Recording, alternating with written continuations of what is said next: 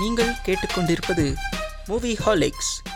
இணைந்து வழங்குவோர் நாங்கள் மட்டும்தான். Hello and welcome Moviholics. நான் உங்கள் ஹோஸ்ட் பாலா மாமா பேசுகிறேன். Welcome back. இன்னொரு ஒரு எபிசோடில் சந்திக்கிறோம்.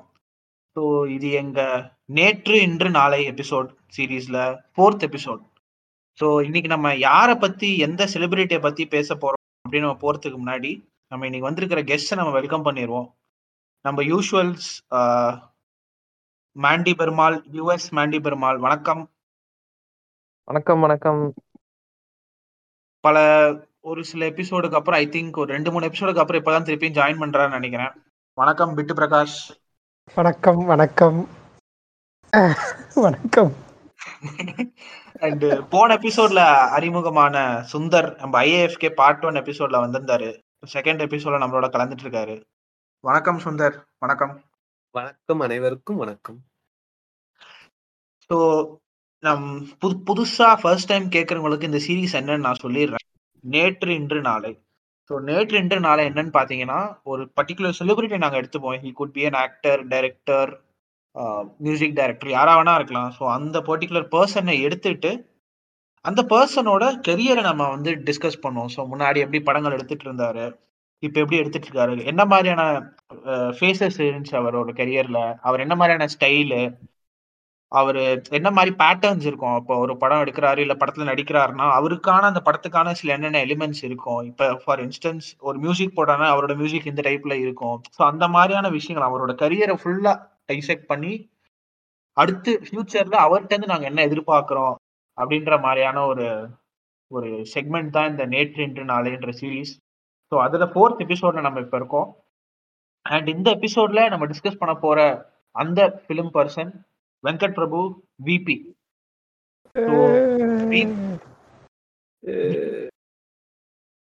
ஸோ நம்ம விபி வெங்கட் பிரபு அப்படின்னு எடுத்துக்கிட்டோம்னா நமக்கு டக்குன்னு ஞாபகம் வர ஃபர்ஸ்ட் விஷயம், அதாவது எனக்கு ஃபர்ஸ்ட் ஞாபகம் வர விஷயம் பசங்க, பாய்ஸ், சரக்கு, பார்ட்டி, இதெல்லாம் தான் டக்குன்னு அவர் வெங்கட் பிரபுன்னு சொன்னால் ஞாபகம் வர முதல் மேட்ரு இதுதான். ஏன்னா அவர் முதல்ல அறிமுகமாகி அவர் கொண்டு வந்த ஒரு செட் ஆஃப் ஃபிலிம்ஸ், ஒரு கொண்டு வந்த ஜானர்ஸ் வந்து it was more of boys, ஒரு என்ன சொல்ல, ஒரு பார்ட்டி மூட்ல, ஒரு ஃபன் பண்ற மூட்ல, அப்படிதான் ஒரு படங்கள் ஸ்டார்டிங்ல இருந்துச்சு.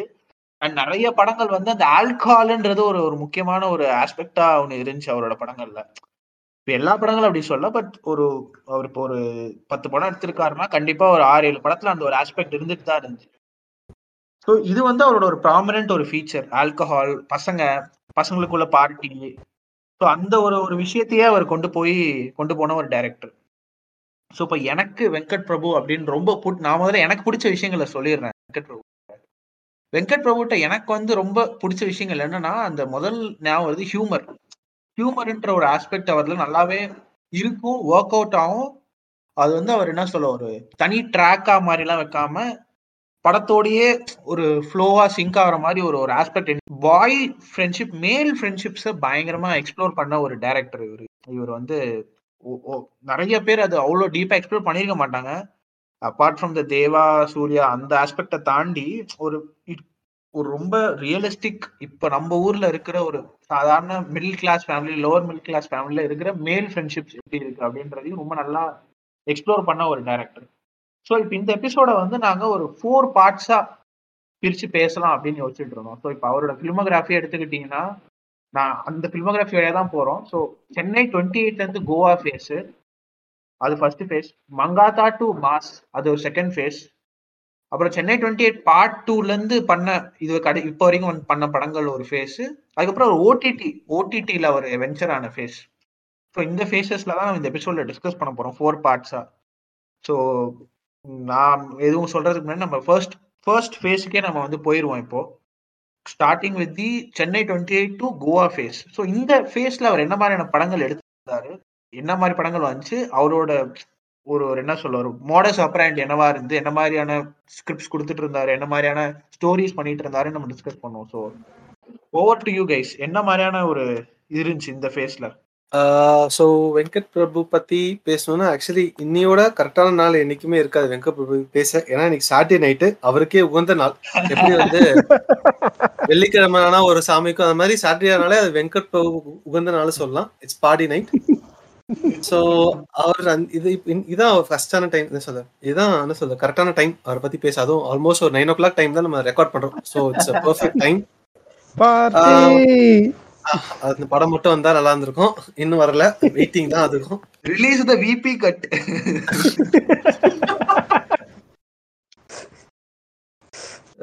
So to start with Chennai 28. Chennai 28 வந்து நான் வந்து அப்போ வந்து என்ன சொல்றது 10 வயசு. ஏன்னா வந்து தியேட்டர்லாம் கூட்டு போல அந்த படத்துக்கு. ஸோ இந்த டிவியில போடும் போது தான் பார்த்தது. அது ஃபர்ஸ்ட் வந்து எனக்கு கிரிக்கெட் ரொம்ப பிடிக்கும், அந்த ஃபேக்டர் தான் ஆக்சுவலி எனக்கு சென்னை 28 ஃபர்ஸ்ட் வந்து பார்க்கணும்னு ஒரு ஈடுபாடே வந்துச்சு. ஸோ அதுவும் இல்லாமல் ஃபர்ஸ்ட் நான் பார்க்கும்போது கிளைமேக்ஸ் தான் பார்த்துருக்கேன், கிளைமேக்ஸ்ல ஒரு மேட்ச் தான் பார்த்துருக்கேன். அப்படி தான் படத்தை வந்து ஃபர்ஸ்ட் வந்து இன்னொரு வாட்டி போடும் போது சென்னை 28 பார்த்தது உண்டு. ஸோ அப்போ சின்ன வயசுல பார்க்கும்போது பிடித்த இருக்கும். சின்ன வயசுல பார்க்கும்போது என்ன கிரிக்கெட் இருக்கும், அப்புறம் ஏதோ ஒரு ஃப்ரெண்ட்ஸ் செட் ஆஃப் இருக்கும். ஆனால் அதே ஃப்ரெண்ட்ஸ் ஆஃப் செட் நமக்கு இருக்காது. ஸோ அங்கங்கே கொஞ்சம் வந்து வேறுபடும். ஆனால் ஏதோ ஒரு இதில் வந்து ஒரு நம்ம வீட்டு பக்கத்து பையன் கிரிக்கெட் மேட்ச் ஆகுறது, அந்த பாண்டில் வரும்போது எனக்கு கொஞ்சம் ரிலேட்டபுளாக இருந்த ஒரு படம் ஆக்சுவலி சென்னை 28. அதில் வந்து பார்த்தோன்னா வெங்கட் பிரபு இந்த ஃபேஸில் அப்படி பார்க்கும்போது சென்னை 28 ஆகட்டும், சரோஜா ஆகட்டும், ஒரு கோவா ஆகட்டும் பார்த்தோன்னா கேரக்டர்ஸ் வந்து நிறைய இருக்கும். லைக் வந்து ஒரு ஹீரோ இருந்தாலும் அந்த மாதிரி கதை ரிவால்வ் பண்ண நிறைய என்ன சொல்றது துணை நடிகர், அந்த மாதிரி ஒரு பாயிண்ட்ல வந்து சப்போர்ட்டிங் கேரக்டர்ஸ் வந்து உனக்கு அவ்வளோ இருக்கும். ஸோ ஒவ்வொருத்தருக்கும் ஏதோ ஒருத்தர் வந்து என்ன சொல்றது ஒரு ரைட்டிங் ஆஸ்பெக்ட்லயும் அவங்களுக்கு வந்து பர்ஃபார்மன்ஸ்லயும் ஏதோ ஒரு ஆப்பர்ச்சுனிட்டி இருக்கும். அண்ட் சென்னை 28ல கதையாவே பார்த்தா ரொம்ப கிரிக்கெட்டு அதை சுற்றி இருக்கிற அவங்களுக்கு நடக்கிற என்ன விஷயங்கள் அந்த மாதிரி பார்க்கும்போது இப்போ யோசிச்சு பார்த்தா கூட எல்லா கேரக்டருமே ஞாபகம் இருக்கும் அந்த படத்துல. ஸோ அதுதான் சென்னை 28 வந்து அந்த மாதிரி போச்சு. அப்புறம் சரோஜா பார்க்கும்போது இட்ஸ் ஆல்மோஸ்ட் என்ன சொல்றது ஒருத்தவங்க வந்து ஒரு கிளம்பி மேட்ச் பார்க்க போறாங்க. அவங்க வந்து ஒரு ஆல்மோஸ்ட் ஒரு என்ன சொல்ற மாஃபியா இல்லை கிட்னாப்ஸ் அந்த மாதிரி ஒரு பயங்கரமான கேங்கிட்ட மாட்டிக்கிறாங்க. ஆனால் அது எந்த அளவுக்கு காமிக்கலா காட்ட முடியும், டார்க் ஹியூமர் வந்து எங்கெங்க ஒர்க் ஆகுன்றது ரொம்ப என்ன சொல்ற நிதர்சனமா என்ன சொல்ற ஓப்பன் பண்ணி விட்ட வந்து ஒரு படம்னா சரோஜான்னு சொல்லலாம். அஃப்கோர்ஸ் இப்போ தெரியல பிரேம்ஜி காம்போ வெங்கட் ரொம்ப காம்போ பெருசா பிடிக்கலன்றாங்க. ஆனா எனக்கு ஃபர்ஸ்ட் அவங்க காம்போ ரொம்ப பிடிச்சது வந்து சரோஜா படத்துல தான். சென்னை 28ல எனக்கு தெரியல, ஆனா சரோஜா தான் ஆக்சுவலி எனக்கு வந்து பிரேம்ஜியை ரொம்ப பிடிச்சிருந்தது இந்த காம்போ. ஏன்னா அப்போ வந்து மற்ற ஆக்டர்ஸ்க்கும் எல்லாமே உண்டு, ஆனா எனக்கு பிரேம்ஜியோட போர்ஷன்ஸ் தான் ரொம்ப இன்ட்ரெஸ்டிங். ஏன்னா ரொம்ப ரிலேட்டபுள், ரொம்ப என்ன சொல்றது மற்ற ஒருத்தனா வந்து ஒரு லவ் ஃபெயிலியர், ஒரு ஹீரோ, அப்புறம் வந்து ஒரு ஃபேமிலி மேன், நம்மள மாதிரி ஒரு ஜோவியலா நமக்கு ஒரு இதானாலும் அந்த சைடில் நம்ம எப்படி இருந்தாலும் அது எப்படி ரிலேட் பண்ணக்கூடிய வந்து பிரேம்ஜி கேரக்டரா இருந்தாலும் ரொம்ப பிரேம்ஜி வந்து ரொம்ப பிடிச்ச ஒரு படம் வந்து சரோஜா. அதுக்கப்புறம் வழக்கம் போல தலைமை வந்து யுவனோட நல்லா காம்போ பண்ணி அந்த மியூசிக்லாம் போட்டு நிறைய காமிக்ஸு தலைவனே அதை வந்து கெஸ்ட் அப்பியரன்ஸ் பண்ணியிருப்பாரு. இந்த மாதிரி வழி கேட்கும் போது வந்து லெஃப்ட் கை காமிச்சு ரைட் அந்த மாதிரி சொல்லுவாங்க. ஸோ அங்கதான் ஆக்சுவலி அந்த கதையை மாறுது. எப்படி அந்த குஷி படத்துல எஸ்.ஏ. சூர்யா நடந்ததுல பூந்து விஜய்க்கு வந்து அந்த ஆக்ஷன் நடக்க வச்சாரு, அந்த மாதிரி இவர் தான் அந்த ஒரு மாதிரி அந்த சின்ன கேட்டலிஸ்டா இருந்திருக்காரு படத்துல. ஸோ அந்த பாயிண்ட்ல இருந்து அவர் சின்ன சின்ன விஷயங்கள்ல நிறைய இருந்துச்சு. கோவா வாஸ் அப்ப பார்க்கும் போது ஒண்ணுமே புரியல, சரி எல்லாம் ஏதோ பண்றாங்க, எல்லாம் லவ் பண்றாங்க, ஏதோ கோவால இருக்காங்க, சரக்கடிக்கிறாங்க, ஃபன் பண்றாங்க, அந்த மாதிரிதான் இருந்துச்சு. அப்புறம் ஒரு பாயிண்ட் அப்போ வந்து ஆக்சுவலி அவங்க வந்து பேர் ஹோமோசெக்சுவல்ன்ற பாயிண்ட் எனக்கு புரியவே இல்லை. அது வந்து அவன் ஆழமா சொல்லியிருந்தானா கூட எனக்கு புரியல. இப்போ வரைக்கும் எனக்கு அந்த டவுட் இருக்காது, ஹோமோசெக்சுவல் தானா அவங்க, அதுதான் மீன் பண்ண. அப்புறம் தான் ஓகே ஒரு சாங்லாம் வச்சிருக்காங்க, ஓகே இதா அவன் வந்து ஒரு மாதிரி சேம் லைக் மேல் ஃபீமேல் மாதிரி அவங்க இருப்பேன். அது வந்து அவ சின்ன வயசுல பார்க்கும்போது ஏதோ ஜெலசி போல, ஃப்ரெண்ட்ஷிப்குள்ள ஏதோ பிரச்சனை போல அப்படிதான் நான் நினைச்சு பார்த்தேன் இந்த படம் கோவா. அப்புறம் இப்போ பார்க்கும்போது ஒரு சில ஒர்க் அவுட் ஆச்சு, பட் ஒரு சில விஷயங்கள் ஒர்க் அவுட் ஆகல. ரொம்ப நல்லா பண்ணிருப்பாரு, அது வந்து சென்சிபிளாவும் அந்த ஆஸ்பெக்ட் எதுவும் கிரிஞ்சு பண்ணாம இல்ல கரெக்டா காமிச்சிருப்பாங்க, அவங்கள எதுவும் ஹியூமிலேட் பண்ண மாதிரி இல்லாம மாதிரி காமிச்சிருப்பாங்க. அப்போ வந்து அந்த படம் நமக்கு குழந்தையா இருக்கும்போது அந்த படம் என்ன சொல்றாங்க ஒன்னும் புரிய மாட்டேங்குது. எனக்கு ஃப்ரெண்ட்ஷிப் பிரச்சனை போல, சரி வழக்கமா இவங்களுக்குள்ள ஃப்ரெண்ட்ஷிப் பிரச்சனை தான் வரும், சரி ரெண்டு பசங்க வந்து ஒரு இம்பார்ட்டன்ஸ் கொடுக்கல, ஒரு என்ன சொல்றது நம்ம ரெண்டு ஃப்ரெண்ட்ஸ் என் ஃப்ரெண்டு இன்னொரு ஃப்ரெண்டோட சேர்ந்துட்டானா அந்த ஒரு ஜெலசி பார்த்தா எனக்கு அப்போ சின்ன வயசுல புரிஞ்சுது. அது வந்து அந்த இதுன்ற பாயிண்டே எனக்கு அப்போ புரியல, ரவுண்டரை பார்த்தே ஆக்சுவலி எனக்கு அப்போ புரியல, இப்போ பார்க்கும்போது புரிஞ்சுது. அப்புறம் வைவ போர்ஷன்ஸ் எனக்கு அங்கங்கே ஒர்க் அவுட் ஆகல கொஞ்சம். பட் யா இவரோட படத்தில் பார்த்தோன்னா எல்லாருமே லைக் பர்ஃபெக்ட் அப்படின்னு இருக்காது, அதுதான் இதோட ப்ளஸ். அங்கே தான் வந்து கதை வந்து நவுத்தி போகிற ஒரு விஷயமாகவும் இருக்கும்.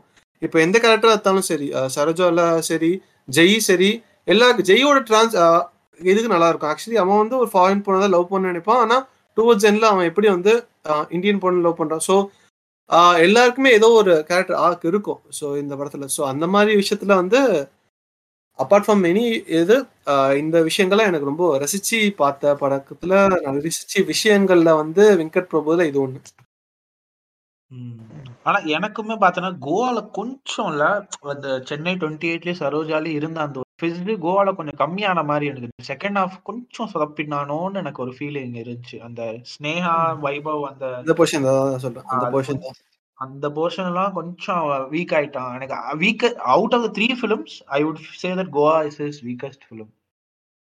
பட் நல்ல அட்டெம்ப்ட். சோ நல்ல அட்டெம்ப்ட் அப்போ இருந்ததுக்கு நல்ல. பட் எஸ் இந்த மூணுத்தையும் கம்பேர் பண்ணா ஏன்னா அந்த பாய்ஸ் ஜானர்ன்ற பாக்குறப்ப சொல்றேன் என்னை பொறுத்த வரைக்கும் ஆக்சுவலாக லைக் அந்த ஒரு ஜாலி ஃபேஸ் லைக் வெங்கட் பிரபுனாலே ஜாலி தான். பட் வந்து ஒரு லைக் என்ன சொல்ல ஒரு peak Venkat Prabhu like grounded Venkat Prabhu like அவன் அதாவது வந்து அவனுடைய விஷனை வந்து லைக் அதாவது விஷன் சொல்கிறத விட லைக் வந்து அவனுக்குன்னு ஒரு ஸ்டைல் இருக்குது. எல்லோரும் வந்து லைக் அப்போ வந்து எல்லோரும் சென்டிமெண்ட் இருக்கணும் இது இருக்கணும் சென்டிமெண்ட் இருக்கணும் ஹீரோ இருக்கணும் இது மாதிரி ஒரே ஒரு ஒரு பேட்டர்ன்லேயே படம் எடுத்துகிட்டு இருக்கும்போது லைக் ஒரு எதுக்கு இதுமே எதுக்கு லைக் அப்படி அப்படி ஏதாவது நடக்குமா அப்படின்னு கேட்டால் அதுமாதிரி நடக்காதுன்னு இருக்கிற இதில் வந்து லைக் வந்து இப்போ பாரு நான் லைக் அவன் வந்து எல்லாருக்கும் கூட படம் எடுக்கல. ஒரு 4 பசங்களை சேர்த்து வச்சுட்டு 4 பசங்க சேர்ந்து நம்ம வந்து லைக் என்ன பண்ணுவோம் லைக் இப்போ லைக் லைக் சைட் அடிக்கிறது அதுக்கப்புறம் சரக்கு அடிக்கிறது அது மாதிரி லைக் ஒரு ஒரு என்ன சொல்ல விளையாடுறது உள்ள கிரிக்கெட் விளையாடுறது அது மாதிரி லைக் ஒரு ஒரு ரொம்ப கிரவுண்டடாக எடுத்தது வந்து வெங்கட் பிரபு தான். அதுவும் வந்து இந்த படம்லாம் அதாவது என்னது சென்னை 6,28,000 லிட்ரலாக என்னை பொறுத்த வரைக்கும் ஒரு கல்ச்சுரல் ஃபினாமினன் மாதிரி. அதாவது வந்து நாங்கள் அதாவது நான் பாண்டிச்சேரியில் இருக்கும்போது சென்னை 6,28,000 பார்த்துட்ட உடனே அந்த அந்த வருஷம் அந்த வருஷமும் அதுக்கு அடுத்த வருஷமும் லைக் வந்து ஒரு கிரேஸ் அமோ லைக் அநியாய கிரேஸ். எப்படின்னா இது அது பேர் என்ன இந்த லீக் கிரிக்கெட்டு இந்த சூப்பர் சிக்ஸ் கிரிக்கெட்டு எல்லாமே லைக் பூமான ஃபேஸு. நாங்களும் ஒரு டீம் வச்சுருந்தோம் லைக் ஏரியாவில் இருக்க எல்லா பசங்களில் வந்து ஒரு ஒரு எல்லா பசங்களும் ஒரு 10 பேர் சேர்ந்து நாங்களே டோர்னமெண்ட் ஆர்கனைஸ் பண்ணுறது. டோர்னமெண்ட் ஆர்கனைஸ் பண்ணுறதுக்காக வீட்டில் போய் ஒரு வீட்டில் டொனேஷன் வாங்குறது. நாங்கள் லைக் ஒரு ஒரு பப்ளிக் கிரவுண்டில் வந்து நாங்கள் டோர்னமெண்ட் ஆர்கனைஸ் பண்ணுவோம். அதே மாதிரி ஒரு மாதமும் இல்லை 3 மாதத்துக்கு ஒரு தடவை இல்லை 2 மாதத்துக்கு ஒரு தடவை அது மாதிரி கண்டினியூஸாக அந்த ஒரு கிரிக்கெட்டிங் கல்ச்சரே கிட்டத்தட்ட கொண்டு வந்தது எனக்கு தெரிஞ்ச 6,28,000 தான். எனக்கு இன்னும் நல்லா ஞாபகம் இருக்குது. நான் வந்து டீமோட பேர் வந்து ஃபயர் டிராகன்ஸ். ஸோ வந்து நாங்கள் வந்து எனக்கு கிரிக்கெட் ஆட தெரியாது. நான் அவங்களே ரிசர்வ் பிளேயர் தான். நான் வந்து ஸோ வந்து நான் அப்படி ஒரு கல்ச்சுரல் ஃபினாமினன் கொண்டு வந்த படம் வந்து சென்னை 6,28,000 லைக். நான் வந்து படத்தை டிவியில் தான் பார்த்தேன், தியேட்டரில் பார்க்கல. பட் எல்லா ஒரு படம் நல்லாயிருக்கு இந்த பாட்டு நல்லாயிருக்கு அப்போ இந்த வாழ்க்கை யோசிங்கடா பாட்டெல்லாம் முடிஞ்சது அவ்வளோதான். வாழ்க்கை யோசிங்கடா தலையெழுத்த நல்லா அது அதாவது ஒரு ஃபுல் லைக் என்ன சொல்ல அப்போ கேட்டால் உடனே அப்படியே பிடிச்சி போய் ஃபுல்லாக பாடுற அளவுக்கு உண்டான பாட்டு லைக் எல்லாமே அது ஒரு என்ன சொல்ல கேட்டவுடனே ஒரு முகத்தில் ஒரு சிரிப்பு வரும்ல. அதுதான் வந்து அந்த வெங்கட் பிரபுவோடைய அந்த லைக் அந்த சீன் அந்த அந்த அந்த அந்த ஃபேஸ். அதே மாதிரி தான் நான் ஆக்சுவலாக சரோஜா பார்த்ததே கிடையாது. சரோஜா வந்து லைக் சரோஜான்னு ஒரு படம் வந்து தெரியும். பட் வந்து நான் வந்து சரோஜா பார்த்தது வந்து காலேஜ் தான் வந்து பார்த்தேன். ஸோ வந்து சரோஜான்ற படம் வந்து எனக்கு அவ்வளோ இதுவாக இல்லை. அதுக்கப்புறம் அடுத்த படம் நான் பார்த்தது கோவா தான். கோவா பார்க்கும்போதும் லைக் ஓகே இந்த கோவன் டிவியில் பார்த்தா லைக் ஓகே இங்கேருந்து இங்கே போகிறாங்க இங்கேருந்து இங்கே போகிறாங்க ஓகே ஹைஸ். ஆனால் ஜாலியாக இருக்க பாட்டெலாம் ஜாலியாக இருந்தது. நிறைய இது புரியலை. அந்த அது பேர் என்ன அவங்க கஞ்சா அடிப்பாங்க பட் அது கஞ்சானே எனக்கு புரியல. அப்போ என்ன என்னவோ பண்றாங்க அப்படின்னு இருந்துச்சு அது அது புரியல. அதுக்கப்புறம் இவன் சொன்ன மாதிரி அந்த அரவிந்த் வந்து அந்த அந்த அந்த பார் ஓனரை வந்து லைக் அந்த அந்த இவங்களுக்கு 3 பேருக்குள்ள இருக்க அந்த லவ் ட்ரையாங்கிளும் எனக்கு சுத்தமாக புரியல. அந்த ஃப்ரெண்ட்ஷிப் தான் பிரச்சனை அப்படின்னு சொல்லிட்டு. ஆனால் அந்த அந்த வெங்கட் பிரபுன்ற அந்த ஒரு அந்த ஒரு அந்த ஜா அந்த எல்லாரும் சேர்ந்து ஃபன் பண்ணுவோன்ற மாதிரி தான் வெங்கட் பிரபுவோடைய செட்டே இருக்கும் போல். ஸோ வந்து லைக் எவ்வளோ காமெடியாக பண்ண முடியுமோ ஒரு சின்ன சீனையுமே காமெடியாக பண்ணி லைக் ஒரு தனி அந்த ஒரு ஸ்டைல் அந்த கதை சொல்கிற விதம் வந்து எனக்கு வெங்கட் பிரபுட்ட ரொம்ப பிடிச்சது.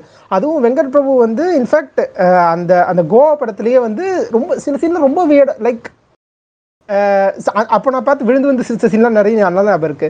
இவங்க வந்து அதாவது வந்து பிரேம்ஜி அவரோட அம்மாவும் அப்பாவும் போய் எனக்கு வந்து குழந்தை வேணும் அப்படின்னு சொல்லிட்டு சாமி கிட்ட கேட்பாங்க, சாமி டப்புன்னு குழந்தை கொடுக்கும். ஸோ அந்த அந்த அந்த ஒரு அந்த ஒரு அந்த அப்போ அது அது அது சாட்டையர் தான். அந்த அந்த அந்த அதாவது என்ன சொல்ல, எனக்கு தமிழ் படம் எப்போ வந்ததுன்னு தெரியல, பட் அந்த அந்த அந்த ஃபேஸில் லைக் அவனே அந்த அவன் அவன் இது இன்ஃபேக்ட் வந்து அவன் கலாய்ச்சதில் அவங்க அப்பாவோட படம் அந்த மாதிரி தான் இருக்கும். ஸோ வந்து அவனே அவனோட அந்த பாஸ்ட்டை கலாய்க்கிறது, அந்த ஒரு அந்த ஒரு ஃபுல் அந்த லைக் என்ன சொல்ல, ஒரு பசங்க பசங்க ஹார்னியாக இருக்காங்கன்னா அந்த அந்த அந்த எல்லாத்தையுமே லைக் ரொம்ப சீரியஸாக எடுக்காதீங்க, ஃபன்னாக எடுத்து பாருங்கள் அப்படின்னு சொல்லிட்டு எனக்கு காமிச்ச படம்னா வந்து லைக் கோவா. அந்த படம் தான் கோவாவில் இன்ஃபேக்ட் லைக் அந்த லைக் எனக்கு கதை செகண்ட் பார்ட் சுத்தமாக ஞாபகமே இல்லை. எனக்கு ஞாபகம் இருக்கிறது கடைசி சீன், இந்த இந்த கசினோவில் இருக்க அந்த அந்த சீன் மட்டும்தான். ஸோ வந்து இன்ஃபேக்ட் எனக்கு பிடிச்ச பார்ட் வந்து இந்த இந்த லவ் போர்ஷன்ஸ், அதுக்கப்புறம் இது தான். ஸோ வந்து கோவாவும் அப்படி தான், லைக் என்ன சொல்ல, ஒரு ஜாலியான படம். பட் நான் சரோஜா ஹாஸ்டல் வந்து லைக் காலேஜ் வந்து பார்த்த பிறகு எனக்கு சரோஜா அந்தளவுக்கு பிடிக்கல. பட் ஸ்டில் பாட்டு ரொம்ப அல்டிமேட். அதுவும் லைக் அவங்க 4 பேர் சேர்ந்து நல்லா காமெடி லைக் அதான் சொல்கிறேன்ல, அந்த 4 பேர் சேர்ந்து காமெடி பண்ணுறதுனா லைக் அடிச்சுக்கிறதுல வந்து வெங்கட் பிரபு வந்து அப்போ ஆளே கிடையாது. அதாவது இப்போது நீங்கள் சொன்னதுலேருந்து கொஞ்சம் நான் வேறுபடுறேன். எனக்கு ஆக்சுவலாக அது பொலித்தியாவ போறேன்ற yes I'm going to do some random shit. எனக்கு சென்னை 28 விட கோவா தான் எனக்கு ஆக்சுவலா பிடிச்ச படம். தி ரீசன் வந்து நான்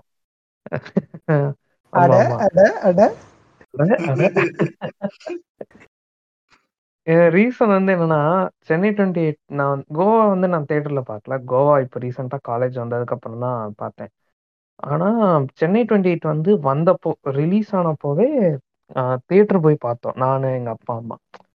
நாங்கள் பார்த்த தேட்டர் கோயம்புத்தூரில் அப்போ ஒரு ஒரு ரொம்ப டம்மி தேட்டரு. அங்கே வந்து ஒரு 4 ஸ்க்ரீன் இருக்கும் அந்த தேட்டரில். அதில் வந்து இந்த ஸ்க்ரீன் தான் கொஞ்சம் மட்டமான ஸ்க்ரீனு. இதில் தான் வந்து இந்த ரொம்ப சவுண்ட் எஃபெக்ட் பெரிய ஹீரோ இல்லாத படமெல்லாம் வந்து போடுவாங்க. அங்கே போய் போட்டுட்டோம், இந்த படத்தில் போய் உட்காந்துட்டோம். உட்காந்தா படம் வந்து படத்துல வந்து அப்போ யோசிச்சு பாருங்க, 2007 இந்த படம் வந்துச்சு. பெருசா கதையும் இல்ல, எதுவும் கண்டென்ட்டும் இல்ல பெருசா. கிரிக்கெட் விளாடுறானுங்க, அப்படியே ஜாலியா பேசிட்டு இருக்காங்க போகுது. எங்க அப்பா அம்மாவுக்கு சுத்தமா படம் பிடிக்கல. நானாவது அப்பப்பா காமெடி அதெல்லாம் வச்சு பார்த்து சிரிச்சுட்டு இருக்கிறேன். எங்க அப்பா அம்மாக்கெல்லாம் சுத்தமா படம் பிடிக்கல, என்ன படம் இது எடுத்திருக்கானுங்க அப்படின்னு சொல்லி செம்ம டென்ஷன். அது மட்டும் இல்லாம அந்த தியேட்டர்னாலயோ என்னமோ அந்த படம் வந்து ஒரு மாதிரி செல்போன்ல எடுத்த மாதிரி இருந்துச்சு. ஒரு ஒரு ஒரு இண்டி ஃபீல் இருந்துச்சு. இப்போ நம்ம இண்டி ஃபீல் வந்து அதெல்லாம் நம்ம வந்து இப்போ வி ஆர் வெல்கமிங் தட். ஆனா அப்போ வந்து அது ஒரு மாதிரி வினோதமா இருந்துச்சு. இது என்னடா இது படம் அப்படின்னு சொல்லி காண்டாய் வெளில வந்துட்டோம். படம் முடிஞ்சிருச்சு ஃபுல்லா பார்த்தாச்சு. பட் ஸ்டில் யாருக்கும் பிடிக்கல. அதனால அதுக்கப்புறம் நான் சென்னை 28 திரும்ப எப்போ பார்த்தேன்னா காலேஜ் வந்து தான் பார்த்தேன். அது வரைக்கும் இந்த சும்மா இடையில அந்த காமெடி சீன்ஸு, அப்புறம் அந்த பாட்டு, அஃப்கோர்ஸ் பாட்டு செக்மெண்ட் நான் தனியாக வரேன். ஸோ எனக்கு வந்து கோவா இது காலேஜ் வந்தது கோவா தான் பார்த்தேன்னு வச்சுக்கோங்க. பார்த்தப்போ எனக்கு ஆக்சுவலாக நீங்கள் சொல்கிற மாதிரி எந்த இஷ்யூஸும், அஃப்கோர்ஸ் எனக்கு இஷ்யூஸ் இருந்தது வந்து அந்த கடைசியில் ஸ்னேகா வைபவ் இது வந்து எனக்கு பிடிக்கல. அது ஒரு தேவையில்லாத ஒரு திணிச்ச ஃபீல் இருந்துச்சு ஸ்கிரிப்டில். ஆனால் எனக்கு ரொம்ப படம் ஆக்சுவலாக ரொம்ப ஒர்க் ஆச்சு, நல்லா பிடிச்சிருந்துச்சு. கதையே இல்லை பெருசா படத்தில் வந்து. அந்த ஸ்னேகா அண்டு இவன் போர்ஷனை எடுத்துட்டீங்க அப்படின்னா படத்தில் கதையே கிடையாது. ஒவ்வொருத்தர் டிஃப்ரெண்ட் பீப்புளோட கேரக்டர் ஆர்க்கு வந்து எக்ஸ்ப்ளோர் பண்ணியிருப்பானுங்க, அவ்வளோதான். ஒரு ஒரு கேரக்டர் ஆர்க் வந்து வரைஞ்சிருப்பான், அவ்வளோதான் படம். மற்றபடி அந்த படத்தில் ஒரு ஸ்கிரிப்டோ இல்லை ஒரு கதையோ எதுவுமே கிடையாது. இந்த படத்தை வந்து இன்னும் ஒரு சீரீஸ் மாதிரி இழுக்கலாமா அப்படின்னா இழுக்கலாம். அது ஒரு சிட்காம் மாதிரி போகும். இந்த மாதிரி ஒரு ஒரு இது ஒரு படம் வந்து கோவா. எனக்கு ஆக்சுவலாக நீங்கள் சொல்லும்போது எனக்கு ஆச்சரியமா இருந்துச்சு. அந்த ஆகாஷ் அரவிந்த் ஆகாஷ் அண்ட் சம்பத் வந்து அது ஒரு கே ரிலேஷன்ஷிப் தான். அதை வந்து அவன் வந்து மேபி ஓப்பனா சொல்லல, பட் ரொம்ப இதா இல்லை ஆக்சுவலாக அதில் ஓப்பனாக சொல்லியிருப்பான், லைக் அதை சிம்பிளில் காமிச்சிருப்பான். ஆனால் என்னன்னா எனக்கு கே ரிலேஷன்ஷிப்னு ஒன்று இருக்கிறதே எங்களுக்கு தெரியாது, அதான் பாயிண்ட். நாங்கள் வந்து குழந்தைங்க, அதாவது எங்களுக்கு வந்து நாங்கள் எங்களுக்கு என்ன வேணும்னே தெரியாது, அறியாத வயசு அது. Right right okay. ஸோ அது நம்ம ஆக்சுவலாக டேபு எபிசோடில் கூட பேசியிருக்கோம். அது வந்து ரொம்ப இதாக காமிச்சிருப்பான், சென்சிபிளாக காமிச்சது வந்து வெங்கட் பிரபு. எந்த விதமான மாக்கரி அதெல்லாம் எதுவும் பண்ணாமல் நல்ல விதமாக காமிச்சது வந்து இந்த படத்தில் எனக்கு ரொம்ப பிடிச்ச விஷயம். அதே மாதிரி நான் சொன்ன மாதிரி சென்னை 28 எனக்கு ரொம்ப ஒர்க் ஆனது வந்து கோவா தான். இது ஒரு மாதிரியான ஒரு கேஷுவல் ஃபேஸாக வெங்கட் பிரபுக்கு நான் பார்க்குறேன் இந்த மேஜர் 2 ஃபிலிம்ஸு. இதுக்கு நடுவில் ஒரு குரூப்பில் டூப்பு தான் வந்து சரோஜா வந்து எப்படி வந்து இப்படி இந்த படங்களுக்கு நடுவில் இப்படி ஒரு படம் எடுத்தான் அப்படின்றது வந்து எனக்கு ரொம்ப ஆச்சரியமா இருந்துச்சு. ஏன்னா Saroja had a very good screenplay, proper well defined script. என்னை பொறுத்த வரைக்கும் வெங்கட் பிரபு எடுத்ததுலேயே நல்ல நல்ல ஸ்கிரிப்ட் வச்சிருக்க படங்கள்ல ஒரு சில இதுல இதுவும் ஒன்று. ஒரு proper script, proper screenplay, நச்சுன்னு இருக்கும் படம். அடுத்தடுத்து சீன் இது இப்படி வைக்கணும் அப்படின்னு சொல்லி கரெக்டா வச்சிருப்பான். ஏன்னா வந்து சரோஜா வந்து நம்ம பாலா மாமா வந்து சொல்லும் போது விபியை பத்தி பேசணும்னு சொல்லும் போது நான் கூட சொன்னேன் சரோஜா பத்தி ஒரு 10 நிமிஷம் பேசலாம் அப்படின்னு சொல்லிட்டு. ஸோ அஃப்கோர்ஸ் புளுத்திட்டு தான் இருந்தேன். பட் ஸ்டில் சரோஜா வந்து எனக்கு ரொம்ப பர்சனலா பிடிச்ச படம், நான் வந்து பல வாட்டி பார்த்த படம் வந்து சரோஜா. நான் வந்து ஸ்கிரிப்டே மனப்பாடமா சொல்ற அளவுக்கு நிறைய வாட்டி அந்த படத்தை வந்து பார்த்தாச்சு. எனக்கு ரொம்ப பிடிச்ச விஷயம் என்னன்னா சரோஜா வந்து ஒரு ஒரு ஃப்ரெஷ் ஃபீல் இருந்துச்சு. இப்போ ரீசெண்ட் டைம்ஸ்ல வந்து okay black comedy, dark comedy அதெல்லாம் வந்து இப்போ ரீசெண்ட் டைம்ஸ்ல ரொம்ப ஃபேமஸ் ஆயிடுச்சு. நிறைய டைரக்டர்ஸ் வந்து அதை எடுத்துட்டு இருக்காங்க. பட் ஃபர்ஸ்ட் ஒரு ஒரு கிட்னாப்பிங் வந்து எடுத்துட்டு அதுல ஒரு பிளாக் காமெடியை திணிச்சு ஒரு 3 டிஃப்ரெண்ட் குரூப் ஆஃப் பீப்புளுக்கு வந்து அவங்க ஒரு ஒரு ஸ்டோரியை கனெக்ட் பண்ணி கொண்டு வந்திருப்பாங்க. பிரகாஷ்ராஜ், ஜெயராம் அவங்க ஒரு குரூப்பு, இவங்க இந்த கிட்னாப்பர்ஸ் ஒரு குரூப்பு, அப்புறம் இவனுங்க ஒரு குரூப்பு. இவங்க எப்படி வந்து அந்த இதில் மாட்டிக்கிறாங்க, எப்படி தப்பிக்க ட்ரை பண்ணுறாங்க. எனக்கு ரொம்ப பிடிச்ச சீன்ஸ்ல வந்து ஒரு சீன் ஸ்பெசிஃபிக்கா தியேட்டர்ல வந்து எல்லாருமே ஷாக் ஆனது வந்து அந்த இன்டர்வல் போர்ஷனுக்கு முன்னாடி பர்ஸை விட்டுட்டேன்னு சொல்லிட்டு அவனுங்க ஆல்மோஸ்ட் தப்பிச்சிருவானுங்க. நானும் என்னடா படம் அவ்வளவுதானா முடிஞ்சு போச்சோ தப்பிச்சிட்டானுங்களே ஆஹா அப்படின்னு சொல்லிட்டு இருக்கேன். பார்த்தா அவன் பர்ஸை தொலைச்சிட்டேன்டா அப்படின்பா. அது வந்து ஒரு ஒரு பயங்கரமான திரும்ப உள்ள போவானுங்க, அதுக்காண்டி அந்த பர்ஸுக்காக திரும்ப வந்து உள்ள போவாங்க. அது அந்த மாதிரி அது நல்ல ஸ்கிரிப்ட் நல்லா எடுத்திருந்த ஒரு படம். அதே மாதிரி நல்லாவும் போச்சு. அந்த விதத்துல வந்து I was very happy. Talking about music and other technical aspects, எப்போதும் இவன் தான் பிரேம்ஜியை வச்சு எப்படி படம் பண்ணுவாரோ அதே மாதிரி இவனை வச்சு பண்ணிடுவார். கண்டிப்பா மியூசிக்கு இவனும் போட்டு கொடுத்துருவான்.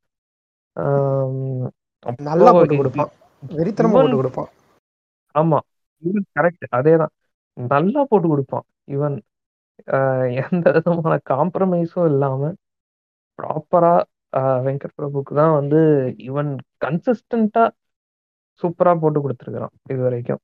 சென்னை 28ல வந்து அந்த படம் எல்லாருமே புதுமுகம், எல்லாருமே வந்து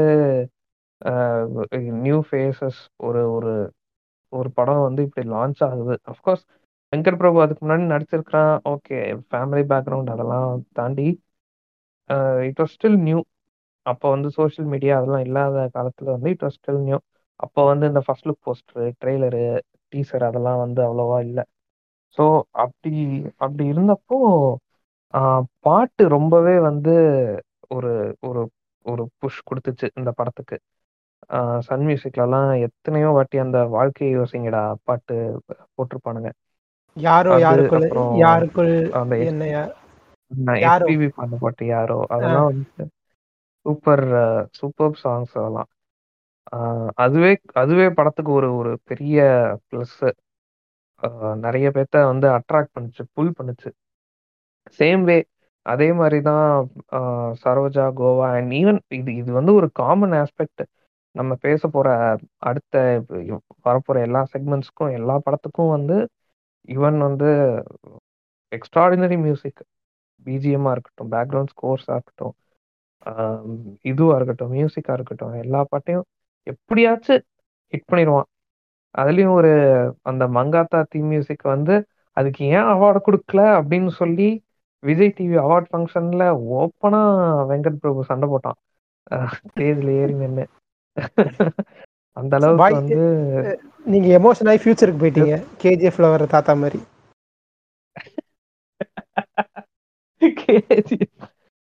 ஆமா ஆமா ஆமா ஆமா சரி, திரும்ப திரும்ப வருவோம், அதுக்கப்புறம் போயிட்டு வருவோம்.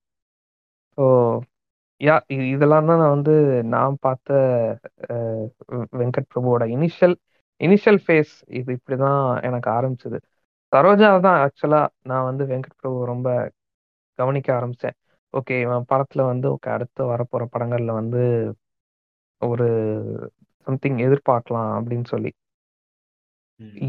இது என்னதான் வந்து கோவா, சென்னை 28, எனக்கு தெரிஞ்சு கோவா, சென்னை 28 1 மட்டும்தான் வந்து அவன் ரொம்ப எப்படி சொல்றது ஒரு கேஷுவலா சரி எல்லாரும் குரூப்பா உட்காந்து பேசுங்க, நான் அப்படியே இது எடுக்கிறேன், படத்தை ஷூட் பண்ண எடுக்கிறேன் அப்படின்னு சொல்லி எல்லாருமே ஆட்லிப் பண்ணி எடுத்து லைக் அதாவது எல்லாருமே வந்து இம்ப்ரோவைஸ் பண்ணி எடுத்த மாதிரி. ஆமா ஆமா அப்படிதான் இருக்கும் படம். கேஷுவலா பேசிட்டு இருப்பானுங்க. அதான் கேஷுவலா அதான் அது வந்து அந்த எனக்கு அந்த ஃபைட் சீன், அது என் தங்கச்சியை லவ் பண்றான்டா, அப்போ வந்து கரெக்டா ரெண்டு பேர் லைக் ரெண்டு குரூப் பிரியும், என்னடா இப்படி பண்ணிட்ட அப்படின்னு சொல்லிட்டு லைக் அந்த ஒரு ட்ராமா இதையுமே வந்து அவ்வளவு என்ன சொல்ல ஒரு ரியலிஸ்டிக்காக ஹேண்டில் பண்ணது வந்து அதான் அவன் எனக்கு இது மனோஜ் தப்பாக நினச்சிக்காத. ஆனால் ஏன் வந்து சென்னை 28 வந்து பிடிக்கல. அப்போ கிரிக்கெட்லாம் ஆட மாட்டீங்களா நீங்கள்? ஏரியா கிரிக்கெட் அது மாதிரி ஆடுவியா மாட்டியா? சாரி இல்லை பிடிக்கலன்னு சொன்னியா, அதனால எனக்கு கொஞ்சம் நான் கொஞ்சம் யோசனை. ஓகே ஓகே இல்ல ஆடுவேன், எனக்கு அது ஒன்றும் இல்லை. பட் ஆன் ஸ்கிரீன்ல எனக்கு என்னமோ இப்போ வந்து கிரிக்கெட் மேட்ச் பாக்குறது வேற. பட் எனக்கு சென்னை 28ல வந்து நிறைய மேட்சஸ் ஓடும் தெரியுமா, அதுல வந்து எனக்கு என்னமோ அது பெருசா எனக்கு ஈர்க்கல. அதை உட்காந்து அந்த கிரிக்கெட் மேட்ச் ஒன்னும் பாக்குறதுக்கு வந்து எனக்கு பெருசா ஈர்க்கல. அப்கோர்ஸ் அதுல வந்து அந்த ஃபன் எலமெண்ட்ஸ் பிரேம்ஜி வச்சு அதெல்லாம் வந்து நிறைய இருந்துச்சுனாலும் அந்த மேட்சஸ் விளையாடுறது கொண்டு போறது அதெல்லாம் வந்து எனக்கு பர்சனலா பிடிக்கல. நிறைய பேர் அதை என்ஜாய் பண்ணி பார்த்தாங்க, பட் எனக்கு அவ்வளவா அது இது பண்ணல. அதனாலயே மேபி எனக்கு சென்னை 28 பெருசா ஒரு காலை அப்படின்னு சொல்லலாம். ஏன்னா most part of the movie வந்து இதுலயே கிரிக்கெட்லயே போன மாதிரி. அதே மாதிரிதான் இதுலயும் வந்து சரோஜாலையும் வந்து வெங்கட் பிரபுவோட அந்த ட்விஸ்ட் எலமெண்ட் வந்து ரிவீல் ஆச்சு. சரி, இந்த ஆள் வந்து நல்லா ட்விஸ்ட் வைக்கிறாயா அப்படின்ட்டு கடைசியில அந்த ஜெயராம் ட்விஸ்ட் வந்து டோட்டலி அன்எக்ஸ்பெக்டட்.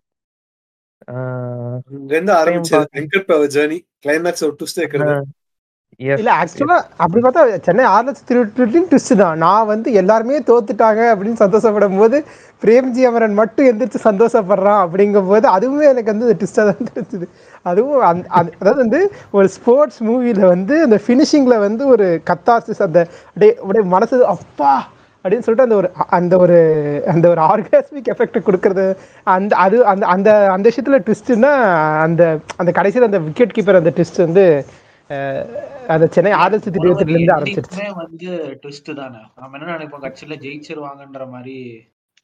அது வேற அது அதுக்கப்புறம் அது இது அது கிளிஃப்ஹேங்கர் மாதிரி ஆன்டி கிளைமாக்ஸ் மாதிரி ஒன்னு வச்சு செஞ்சு விட்டுருவான் கடைசியில. டேன் எப்பிக்கான படம். இல்ல ஆக்சுவலா இல்ல, எனக்கு என்ன ஒண்ணு தோணுச்சுன்னா மாண்டி சொன்னதுல ஃபர்ஸ்ட் ஆஃப் ஆல் நானுமே ஒத்துக்க மாட்டேன் சென்னை 28 பத்தி. எனிவேஸ் இல்ல நீ கண்டினியூ பண்ண மாண்டி, முடிச்சிரு நீ முடிச்சிரு. ஓகே ஓகே அதான். அதுக்கப்புறம் இன்னொன்னு என்ன சொல்ல வந்தேன், யூஸ் ஆஃப் காமெடி எலமெண்ட்ஸ் இந்த இந்த எல்லா மூவிஸ்லயுமே அந்த the way he uses the comedy elements வந்து ரொம்ப நல்லா இருந்துச்சு. அது வந்து ஒரு black comedy, ஒரு சீரியஸான பயங்கரமா சீரியஸான ஒரு சிச்சுவேஷன்ல வந்து குபீர்னு சிரிக்கிற மாதிரியான ஒரு இருக்கும். ரொம்ப திக்கு திக்குன்னு ஒரு மொமெண்ட் ஓடிட்டு இருக்கும். பிரேம்ஜி போய் அவளுக்கு கண்ணை கட்டி விட்டுருப்பாங்க அந்த சரோஜா பொண்ணுக்கு. ஸோ அவன் போய் அந்த கண் கட்டை வந்து திறந்து விடுவான். அப்போ அந்த மியூசிக் போட்டு பின்னாடி அந்த தேவதைகள்லாம் வந்து ஆடுறது அந்த சீனா இருக்கட்டும். அதுக்கப்புறம் இவனுங்க தப்பிச்சு மெல்ல ஓடிட்டு இருப்பானுங்க. அப்போ வந்து பிரேம்ஜி ஒவ்வொருத்தர் பத்தி அங்க ஒரு ஃபைட்டும் ஓடிட்டு இருக்கும். ஒவ்வொருத்தனும் தப்பிச்சு, ஐ மீன் 4 பேரும் இவங்க குரூப்பா தப்பிச்சு அந்த பொண்ணையும் கூட்டிட்டு வெளியில போயிட்டு இருப்பாங்க செகண்ட் ஆஃப் த மூவி. அப்போ பிரேம்ஜி அந்த பொண்ணை கூட்டிட்டு வந்துட்டு இருப்பான். அப்போ ஒவ்வொருத்தரை பத்தியும் சொல்லுவான். அவனுக்கு லவ் ஃபெயிலியர், அவனுக்கு பொண்ணுங்களை கண்டாலே ஆகாது, இவனுக்கு கல்யாணம் ஆகி குழந்தை இருக்கு அப்படின்னு அவன் உட்காந்து ஃபுல்லா எக்ஸ்பிளைன் பண்ணிட்டு இருப்பான் அந்த பொண்ணுக்கு. அந்த மாதிரி ஒவ்வொரு சீக்வன்ஸும் அவன் வச்சிருக்க அந்த பிளாக் காமெடி. சொல்லு இல்லை அதே மாதிரி அவன் தப்பிக்கும் போது, பிரேம்ஜி தப்பிக்கும் போது மருதநாயகன் மருதநாயகன் சிடி இருக்கு எடுத்துட்டு போயிடும். மருதநாயகன் ரிலீஸ் ஆகலைங்கிறதே வந்து ஒரு எல்லாருக்கும் உண்டான ஒரு வருத்தத்தை வந்து அதை வச்சு ஒரு இது பண்ணிருப்பாங்க. நல்லா இருக்கும். ஸோ எந்த ஒரு ஒரு ஒரு 10 மினிட்ஸ் கண்டினியூஸா வந்து படம் சீரியஸான்றத விட எட்ஜ் ஆஃப் த சீட் த்ரில்லிங்கா இருக்கும் போது கூட ஒரு ஒரு ஒரு காமெடி எலிமெண்ட் அங்க வச்சிரு. அந்த அந்த பாட்டு வருமே, அந்த அது என்ன சரோஜாலே டுவர்ட்ஸ் செகண்ட் ஆஃப் ஒரு இந்த சாங் வரும். ஐயோ அந்த பாட்டு, இந்த பாட்டா நிமிர்ந்து நெல் துணிந்து செல் அந்த பாட்டு வருமே.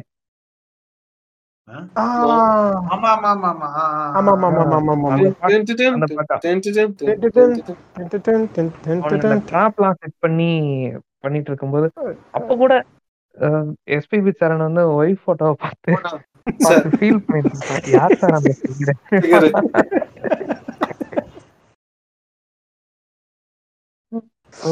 இந்த மாதிரி அங்கதான் வந்து நம்ம விஜய் சொல்ற மாதிரி புடிச்சிட்டாருங்க, ஒரு ஆடியன்ஸ் பல்ஸை புடிச்சிட்டாரு அப்படின்ற மாதிரி அந்த அந்த அந்த பிளாக் காமெடியை ப்ராப்பரா டேப் பண்ணி கொண்டு வந்தது வந்து எனக்கு தெரிஞ்சு தமிழ் சினிமால ஃபர்ஸ்ட் ப்ராப்பர் பிளாக் காமெடி கொண்டு வந்தது வெங்கட் பிரபு தான்.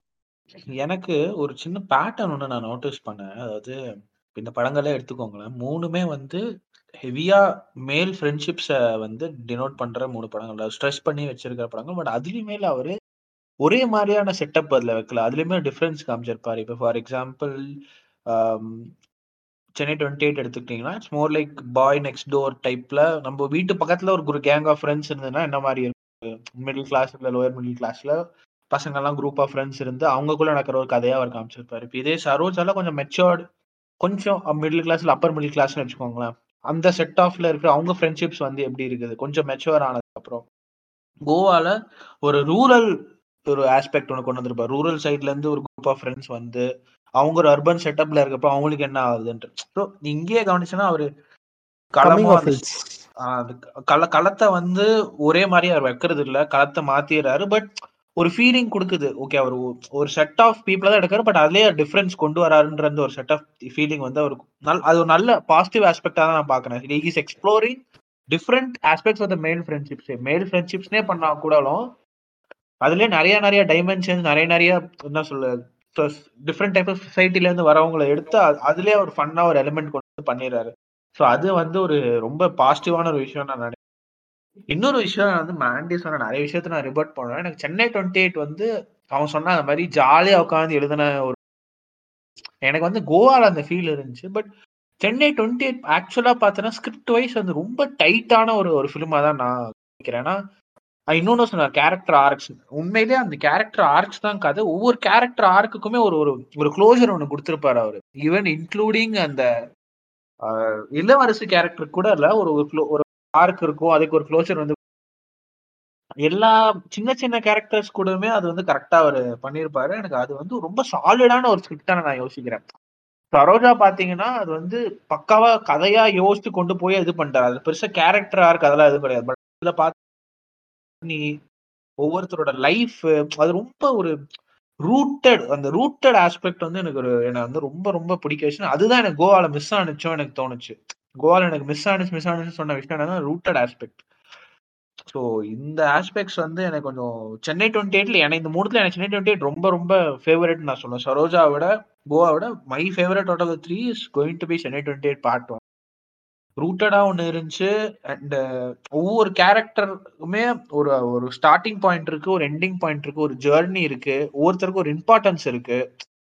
அப்படியே அப்படி எழுதின ஸ்கிரிப்ட் மாதிரி எனக்கு ஃபீல் ஆகல. சும்மா ஜாலியாக உட்காந்து எழுதின மாதிரி ஃபீல். உண்மையிலே ஒரு லைஃப் அவர் பார்த்து I guess it might have happened in his life or you know people who he knew, அதனால அவ்வளோ ரியலா இருந்துச்சுன்ற மாதிரி எனக்கு தோணுச்சு. இல்லை நான் என்ன சொல்றேன்னா ஜாலியாக எழுதியிருப்பாங்க, பட் இருந்தாலும் வந்து உனக்கு ஒரு கதைன்னு இருக்கு, அந்த கதைக்குள்ள எவ்வளவு ஜாலியா இருக்க முடியுமோ அவ்வளவு ஜாலியா எழுதியிருக்காங்க அப்படின்னு. ஜாலியா இருக்கு பட் அது சீரியஸா ரொம்ப சீரியஸான ஸ்கிரிப்ட்னு தான் நான் சொல்லுவேன். இல்லை அதாவது அது ரொம்ப லூஸ் ஹேண்டலாக இருக்கிற மாதிரி இல்லை. ஆமா நீ சொன்ன மாதிரி இளவரசுக்கும் அந்த ஃபுல் அந்த என்னையும் டீம்ல எடுத்துக்கங்கடா அப்படின்னு சொல்லிட்டு அந்த ஒரு ஃபுல் ஆர்க் வந்து வந்து அது உண்மைதான். இன்னொன்னு நீங்க சொன்ன இப்ப சொன்ன அந்த இதை வந்து நானும் ஆக்சுவலா ஆமோதிக்கிறேன். எதுனா ஒவ்வொரு படத்துக்கும் ஒரு நியூ தீம் எக்ஸ்ப்ளோர் பண்ணியிருப்பாரு வெங்கட் பிரபு. அடுத்து வரப்போற படங்கள்லயும் சொல்றேன். மங்காத்தால வந்து கேம்பிளிங் ஒரு டிஃப்ரெண்டா ஒரு ஒரு கேம்பிளிங் மாதிரி, மன்மதலியில் இல்லை டோட்டலா டிஃப்ரெண்டா ஒரு ஒரு அடல்ட் ஜான்ரு அந்த மாதிரி. ஸோ ஒவ்வொரு படத்துக்கும் ஒரு ஒரு நியூ தீம் ஒரு நியூ ஆஸ்பெக்டை வந்து வெங்கட் பிரபு ஓப்பன் பண்ணுறாரு. அந்த அந்த அந்த சர்ப்ரைஸ் அந்த ஐ மீன் ஒரு ஒரு எப்படி சொல்கிறது, எனக்கு வந்து அந்த வெயிட்டிங்லேயே ஒரு வெறியிருது. வெங்கட் பிரபுவோட அடுத்த படம் ஒன்று வருதா அப்படின்னா எதை பற்றி இருக்கும், எப்படி இருக்கும், எதை எக்ஸ்ப்ளோர் பண்ணுவாப்புல. அந்த விஜயகாந்த் உட்காந்து இப்படி யோசிச்சுப்பார் தெரியுமா பெட்டில் உட்காந்து, அந்த டெம்ப்ளேட் தான் எனக்குலாம். So I think our first phase of the discussion complete பண்ணிட்டோம்னு நினைக்கிறேன். அவரோட early age of Venkat Prabhu. இப்போ நம்ம வந்து அடுத்த ஒரு ஒரு முக்கியமான ஃபேஸுக்கு வரோம். ஐ திங்க் இங்கே தான் வெங்கட் பிரபு ஒரு பெரிய ஸ்லம்பை ஃபேஸ் பண்ணாருன்னு எனக்கு ஃபீல் ஆகுது. So Mankatha to mass phase, mass M to M V வேகமாகவே முடிஞ்ச ஃபேஸ் தான் அது.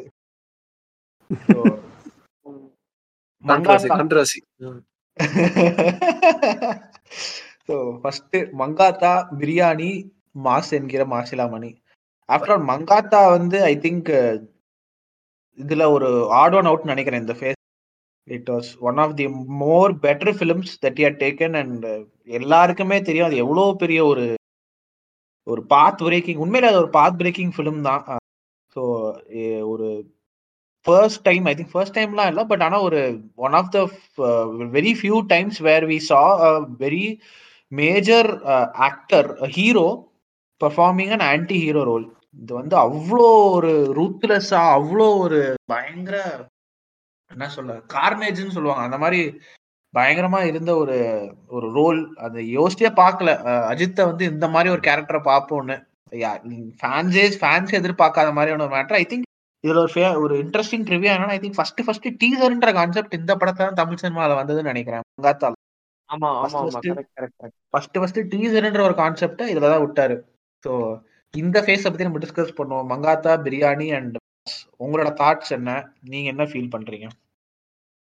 வன்மத்தை கக்க ரெடியாடா பாஸ். நீங்க ஒரு லைவ் டெலிகாஸ்ட் வரவே இல்ல அதுக்குள்ளயா?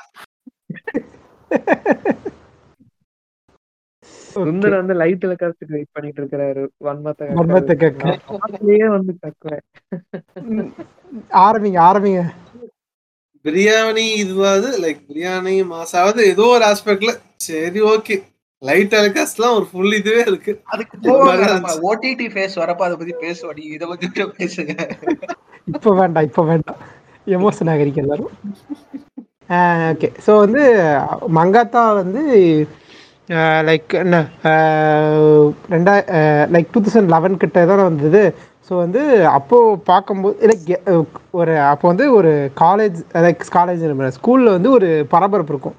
மங்காத்தா சூப்பராக இருக்கான், அப்படி இருக்கான் அப்படி மங்காத்தாவோட ட்விஸ்டெல்லாம் எதிர்பார்க்கவே முடியாது அப்படின்னு சொல்லிட்டு எல்லாருமே வந்து லைக் எல்லோரும் அப்படியே தொடர்ந்து பேசின படம். பசங்கள்லாம் தேட்டரில் போய் பார்த்துட்டானுங்க. எங்கள் வீட்டில் தனி தேட்டர்லாம் விட மாட்டாங்க. அதுவும் மங்காத்தாக்கு தேட்டர் போகிறதுக்குலாம் ரொம்ப கஷ்டம், வாய்ப்பே இல்லை. ஸோ வந்து திருட்டு விசிட்டியில் தான் வாங்கின படத்தை பார்த்து தப்பு சரி பரவாயில்ல.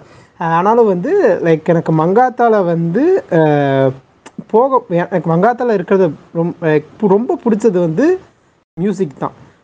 அதாவது வந்து லைக் அஜித் வந்து லைக் என்னதான் ஓரளவுக்கு அஜித் வந்து என்னதான் ஒரு ஒரு இந்த ஸ்டைலு அந்த ஃப்ளார் அந்த salt and pepper hair style அப்போ தான் அந்த அஜித்துக்கு அந்த salt and pepper hair style like வந்து பாடுறா எவ்வளோ ஸ்டைலாக இருக்கார் பாடுறா என்னடா வயசாகிடுச்சு என்ன கிண்டல் பண்ணுறீங்க அப்படின்னு சொல்லிட்டு அந்த அஜித்தை அந்த ஃபார்வர்ட் பண்ணுறது அந்த அந்த அந்த ட்ரெஸ்ஸு அந்த லைக் இந்த சென்ஸ் அதோடைய ஃபுல் ஸ்டைலை வந்து லைக் அதை விட அவ்வளோவா எலிவேட் பண்ணது வந்து யுவன் மியூசிக் தான்.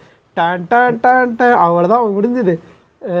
லைக் அவ்வளவு நல்ல ஒரு மியூசிக்கு, ஒரு நல்ல டீமு. அது தவிர அந்த அது இது அம்பா நீ பரம்பரை அந்த லைக் அந்த ஒரு ஃபுல் பாட்டு எல்லாமே வந்து லைக் அந்த music wise music department wise வந்து எனக்கு படம் பார்த்த உடனே லைக் அதை மட்டுமே நான் அந்த அந்த அதையே 2-3 தடவை ரீவிசிட் பண்ணுற மாதிரி இருந்தது.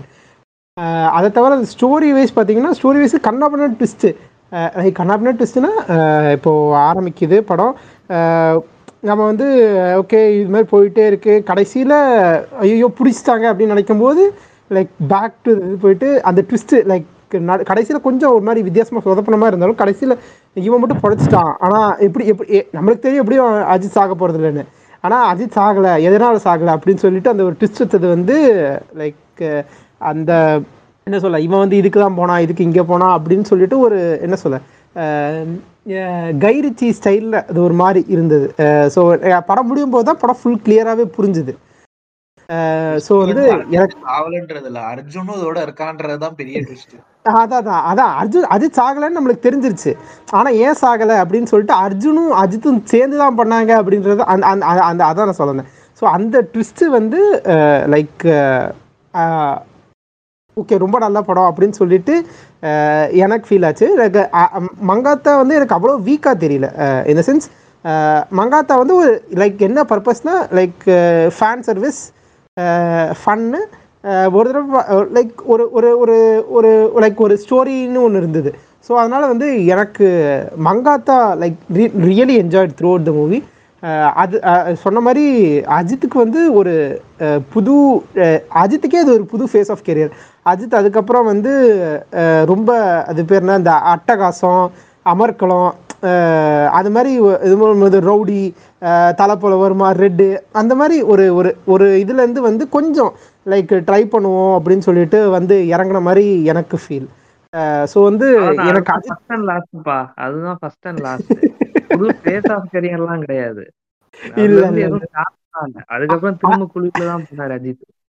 மேல சொல்ல இல்ல ஆன்டி ஹீரோன்னு சொல்லிட்டு கொஞ்சம் ட்ரை பண்ணாண்டா. என்னதான் வேதாளத்துல வந்து வேதாளம் படம் மட்டமா இருந்தாலும் இல்ல என்னதான் வேதாளம் மட்டமா இருந்தாலும் ட்ரை பண்ணா லைக் என்ன சொல்ல நான் வந்து லைக் என்னால வந்து ஒரு குடும்பத்தை கொல்ல முடியும், என்னால் ஒரு குடும்பம் ஆகும். எப்படி விஜய் மாஸ்டர்ல அவ பண்ண like in sense masters way better than Vedalam. But like ஒரு ஒரு டார்க் ஷேட் இருந்தது இல்லை. ஸோ அதை ட்ரை பண்ணது வந்து லைக் என்னை பொறுத்த வரைக்கும் அது அஜித்துக்கு புது ஃபேஸ். பட்டு அது லைக் அது கண்டினியூ ஆகலை, அது வேறு விஷயம். ஸோ வந்து அதுக்கப்புறம் பிரியாணி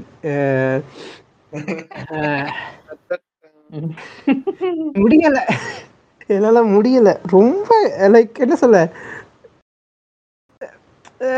படத்தில் வந்து இவன் சொன்னான்ல லைக் சும்மா ஒரு சரி இப்போ நம்ம பெரிய படத்துக்கு பெரிய அதாவது வந்து வெங்கட் பிரபு நான் என்ன நினச்சேன்னா இதுக்கப்புறம் வெங்கட் பிரபு அதாவது மங்காத்தா கொடுத்த பிறகு என்ன சொல்லியிருப்பாங்கன்னா சார் என்னை வச்சு ஒரு படங்க ஹீரோலாம் வந்திருப்பாங்க. ஸோ வந்து அடுத்த இப்போ லைக் ஸ்கிரிப்டில் அக்கறையே இல்லாமல் சும்மா சரி வாங்க ஏற்கனவே ஒரு கிட்னாப்பிங் வச்சு படம் எடுத்துட்டோம், இதுலேயும் அதே மாதிரி ஒரு இதை வச்சு படம் எடுப்போம், இவன் இங்கே இருப்பான், இவன் இங்கே இருப்பான், இவன் இங்கே இருப்பான், திடீர்னு நடுவில் ஒரு இப்போ சம்மந்தமே இல்லாமல் ஒரு பாட்டு வரும், நீங்கள் ஒரு வீட்டுக்குள்ளே போவீங்க, அப்புறம் கடைசியில் எங்கேயுமே சம்மந்தமே இல்லாமல் ஒரு பில்டிங்கில் வந்து ஒரு போலீஸ்காரங்க ஷூட் அவுட்டில் படம் முடியும்.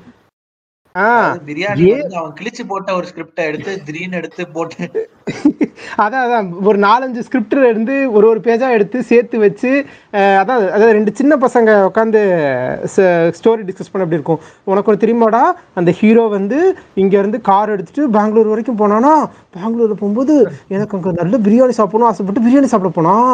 அப்படியா, அவன் பிரியாணி சாப்பிட போயிட்டு அங்கேருந்து நேராக அங்கே ஒரு அழகான பொண்ணை பார்த்து அழகான பொண்ணு வீட்டுக்கு போயிட்டு அழகான பொண்ணு சூப்பராக, அதாவது 2 ஹார்னி டீனேஜர்ஸ் உட்காந்து குரூப் டிஸ்கஷனில் படம் எழுதின மாதிரி நான் சிங்கில் இருக்கும் படம்.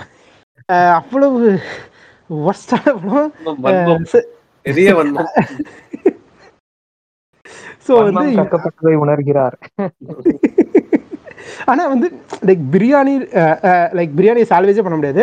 பட் ஆனாலும் பிரியாணியில் வந்து ஒரே ஒரு டிஞ்ச் ஆஃப் நல்லது என்னதுன்னா அந்த எதிர்த்து நில் பாட்டு தான். அதுலேயும் யுவன் சங்கர் ராஜா வருவான். எதிர்த்து நில் எதிரியே இல்லை அந்த பாட்டெல்லாம் கேட்டு வைபாகாத நாளே கிடையாது, அதாவது எக்ஸாமுக்கு முன்னாடி. ஸோ வந்து எனக்கு தெரியும் லைக் சங்கர்லாம் அதை கேட்டு தான் வைபாவம் நம்ம அதை சங்கர் தான் எனக்கு அது ஆக்சுவலாக லைக் அந்த வைபாரதை சொல்லி கொடுத்தது. ஸோ இந்த விஷயத்தில் வந்து அந்த எதிர்த்து நில் பாட்டு அது மட்டும்தான் அந்த படத்தில் கொஞ்சமாக செலவு. அதுக்கப்புறம் வந்தது மாசு என்கிற மாசிலாமணி. இது இன்னொரு சோக கதை. அதாவது வந்து நான் ஒரு இது கேள்விப்பட்டேன், அதாவது வந்து சூர்யா வந்து பிரியாணி ஆடியோ லான்ச் அப்போ வந்து சொன்னானா, சார் நான் எனக்கும் காமெடி படம் நடிக்கணும்னு ஆசையாக இருக்குது, என்னை வச்சு ஒரு காமெடி படம் எடுங்க அப்படின்னு சொல்லிட்டு வெங்கட் பிரபுட்ட கேட்டதாகவும் வெங்கட் பிரபு ஓகேன்னு சொல்லி மாசு என்கிற மாசிலாமணி எடுத்ததாகவும் எனக்கு ஒரு லைக் நாங்க கேள்விப்பட்டேன். ஸோ வந்து என்ன தெரியுமா மீம் தோணுது, கார்த்தி வந்து அந்த வாயில ரத்தத்தோட அந்த வடிவேல் காமெடி ஒன்று இருக்கும்ல, அந்த பக்கம் போகாத இல்ல ரத்தம் கிடைக்காத அவனுக்கு பைத்தியம் பிடிச்சிருக்கும், அவன் தலையை பிடிச்சிருப்பான், அவன் வாயில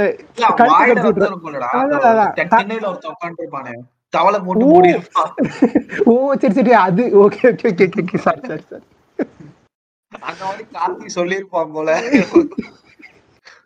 என்ன வச்சு ஒரு காமெடி படம் எடுங்க அப்படின்னு சொல்லிட்டு அவன் வந்து ஐயோ ஒரு காமெடி படம் சொன்னா அவனே ஒரு காமெடி ஆகிட்டான்.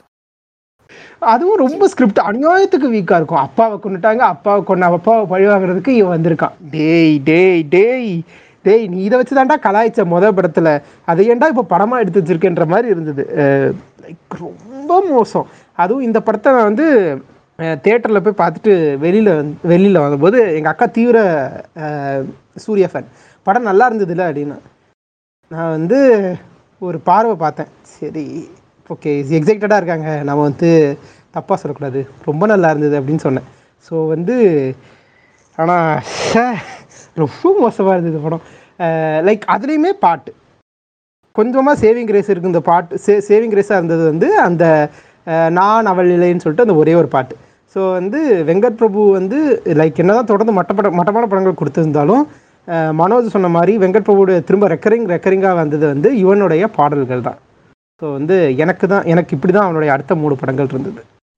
மங்காத்தா வந்து ஒரு ஒரு பெரிய இது ஜம்ப் ஃபார் அஜித்.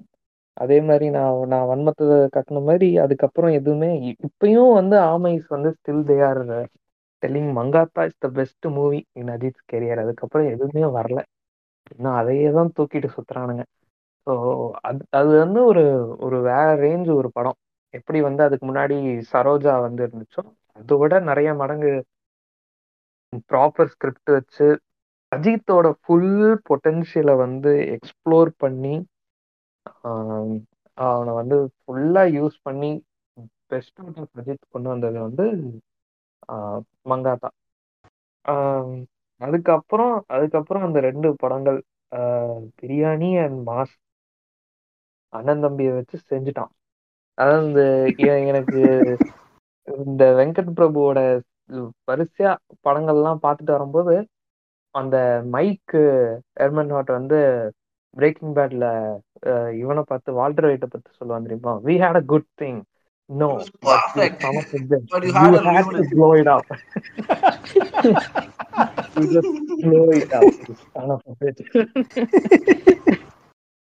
அந்த மாதிரிதான் நல்லா போயிட்டு இருந்துச்சு. நல்ல 2 ஆக்டர்ஸ் சிக்கினாங்க, சூர்யா கார்த்தி இவனுங்களை வச்சு நல்லா ஒரு ஃபன் பண்ணியிருக்கான். ஒரு நல்ல படங்கள், 2 படங்கள் நச்சுன்னு கொடுத்துருக்கலாம். But no, you had to blow it up. Biryani வந்து பிட்டு சொன்ன மாதிரி தான், பிரியாணி வந்து ஒரு பேருக்கு ஏற்ற மாதிரி இட்ஸ் அ கலவை ஆஃப் எவ்ரிதிங். அதில் வந்து எல்லாமே இருக்கும்.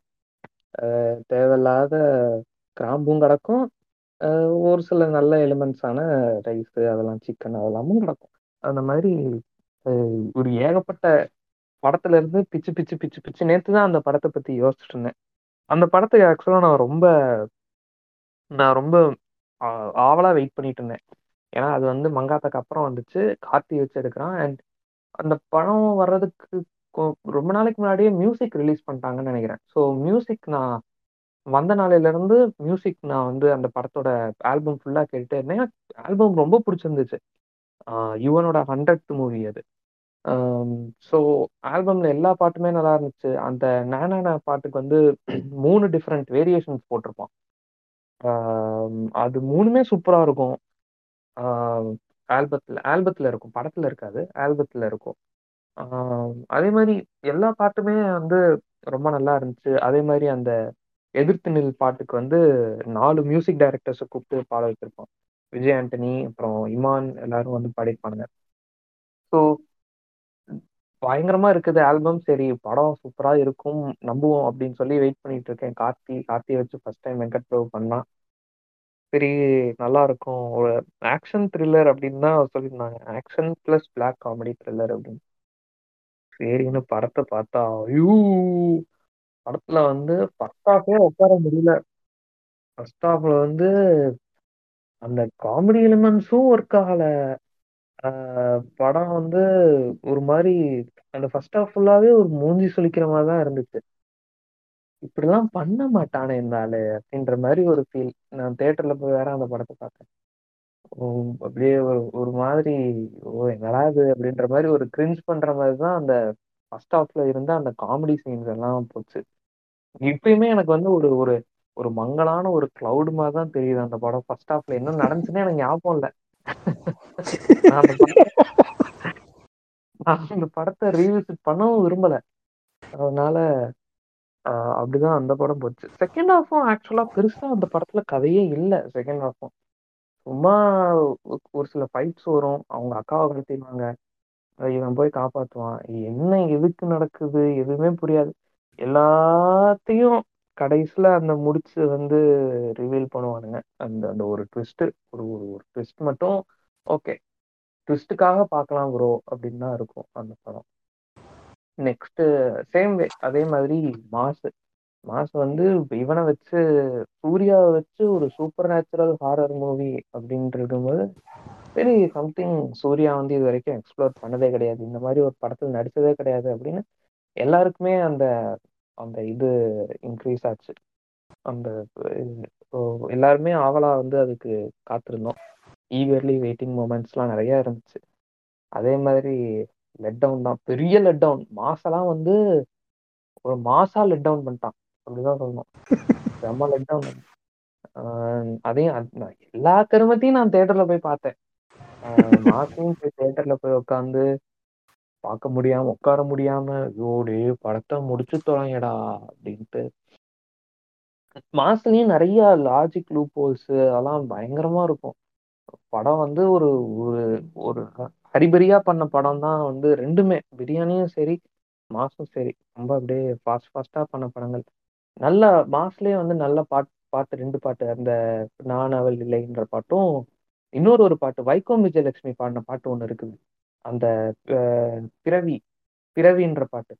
அது வந்து அந்த இவங்களுக்கு ஆவிகளுக்காக வரும். அதுதான் அந்த பாட்டு வந்து ஆடியோவா மட்டும் கேளுங்க. அதோட புனிதத்தை வந்து அந்த படம் கெடுத்துருச்சு. அதனால ஆடியோ மட்டும் கேளுங்க.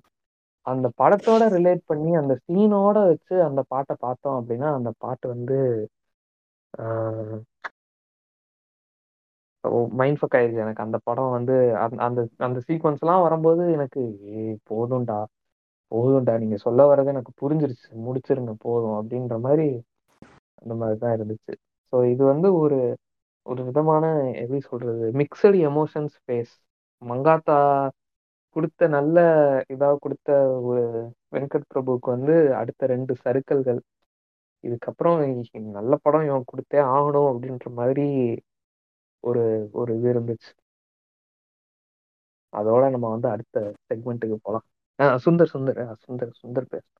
ஸோ யா, மங்காத்தா பத்தி ஆரம்பிக்கணும்னா லைக் ரொம்ப மாசம் கழிச்சு ஆல்மோஸ்ட் படம் வந்து 2-3 வாரம் பொழுதும் எப்படியோ என் அப்பா வந்து கஞ்சி காலை கூத்தாடி அப்புறம் போய் பார்த்த படம் தான் மங்காத்தா. தியேட்டர்ல தான் போய் பார்ப்பேன். ஏன்னா அதுக்கு முன்னாடியே சீடிலாம் வந்துருச்சு. பாக்குறியா எல்லாமே கேட்டா இல்ல, நான் வந்து தியேட்டர்ல தான் போய் பார்ப்பேன்னு அடம்பிடிச்சு பார்த்த படம். சத்தியம் வந்து பால்கனில தான் நான் உட்காந்து பார்ப்பேன் அப்படின்னு அடம்பிடிச்சு பார்த்த படம் தான் மங்காத்தா. அண்ட் அஃப்கோர்ஸ் அது வந்து டிசப்பாயிண்ட் ஆகலதான்.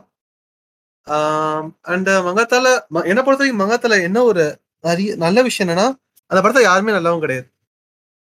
ஸோ எல்லாருமே இட்ஸ் ஆல்மோஸ்ட் லைக் எல்லாருமே ஃபிளாட். ஈவன் அர்ஜுன், நம்ம அர்ஜுன் சரி அர்ஜுன் தான்ப்பா அட்லீஸ்ட் ஒரே அர்ஜுனும் அப்படிதான். ஸோ அது வந்து ஒரு பயங்கரமான நாட் ஒன்லி அஜித் ஒரு கிரேஷியேட் அது மாதிரி இந்த பாயிண்ட் இருந்தா கூட, நான் என்ன சொல்ல, அஜித் வந்து ஒரு ஆன்டி ரோல் பண்ண தாண்டி எல்லாருமே அதான் பண்ணிப்பாங்க. ஈவன் நம்ம ஆக்ஷன் கிங் அர்ஜுன் சொல்லுவோம், நாட்டை காப்பாத்தினா அதை காரணம் அந்த மாதிரி ஒரு இமேஜ் இருக்கும். அது பயங்கரமான கேஸ்டிங்கும் ஆக்சுவலி. ஏன்னா அர்ஜுனை யாருமே நம்ம கெஸ் பண்ணவே மாட்டோம். ஏன்னா அர்ஜுன் அந்த மாதிரி ரோல் பண்ணவே மாட்டோம், நமக்கு எல்லாருமே தெரியும். ஸோ அந்த கேஸ்டிங்கே வந்து ஒரு பிரில்லியன்டான ஐடியா. அண்டு ஸோ அதுதான் அந்த படத்தோட ஒரு நல்ல விஷயம். ஆனாலும் நம்மளால வந்து நம்ம தலைக்கும் பண்ணுவோம், நடுவில் வைபவுக்கும் பண்ணுவோம். வைபவை இவங்க வந்து இவன் சொல்றது அர்ஜுன் வந்து போட்டு தள்ளுற மாதிரி தலை ஒன்று பண்ணுவார். ஸோ அந்த மாதிரி நிறைய விஷயங்கள் வந்து ரைட்டிங் அளவுலேயே ரொம்ப நல்ல ஒரு ஸ்கிரிப்டான ஒரு படம் வந்து மங்காத்தா ஆஃப்கோர்ஸ். அண்ட் அகெயின் எனக்கும் அந்த வந்து என்ன சொல்றது, அந்த அந்த சரோஜா அந்த பிரேம்ஜி மோகம் வந்து எனக்கு மங்காத்தால் அப்படியே கேரி ஃபார்வர்ட் ஆச்சு. எனக்கு கடைசியில் என் தலைவனை போட்டு தள்ளிட்டீங்கன்னு ரொம்ப நான் ஃபீல் பண்ணது உண்டு. சரி ஓகே, பட் ஸ்டில் வந்து படம் நல்லா இருக்கு அந்த ஒரு பாயிண்ட்ல. என்ன சொல்றது, ராயலட்சுமி கேரக்டர் ஆகட்டும், அண்ட் அகைன் இதுக்கு என்ன சொல்றது, ஹீரோயின் வந்து ஒரு மாதிரி கிரேஷியலையும் நெகோஷியேட்ல காட்டுற விஷயம் கோவாக்கும் மங்காத்தாவுக்கும் என்ன ஒரு வேறுபடுது அப்படின்னு பார்க்கும்போது இந்த ஒரு இதுதான் நம்ம நினைச்சிருந்தா வந்து ஒரு சின்ன இடைச்சர்கள். ராயலட்சுமியை மட்டும் மறக்கவே முடியாது அந்த படத்துல. அதுக்கு நம்ம தனியா ராயலட்சுமி எபிசோட் வேணா பண்ணலாம். வேண்டாம் இப்ப வேண்டாம், புரியுது. நேரம் சரியாக 9:58. சரி okay.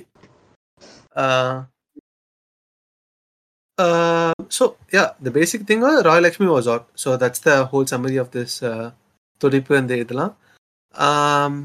So and the point la undu paakumbodhu like ellame and character Trisha mattum da en therinji avanga undu so perusa flawed kaattada or character paathana Trisha solla mathabadi ella character me maybe Anjali appave thale vandu Iraviyoda oru pinch vechirukka Anjali kitta. So இந்த மாதிரி தான் படம் வந்து நகரிச்சு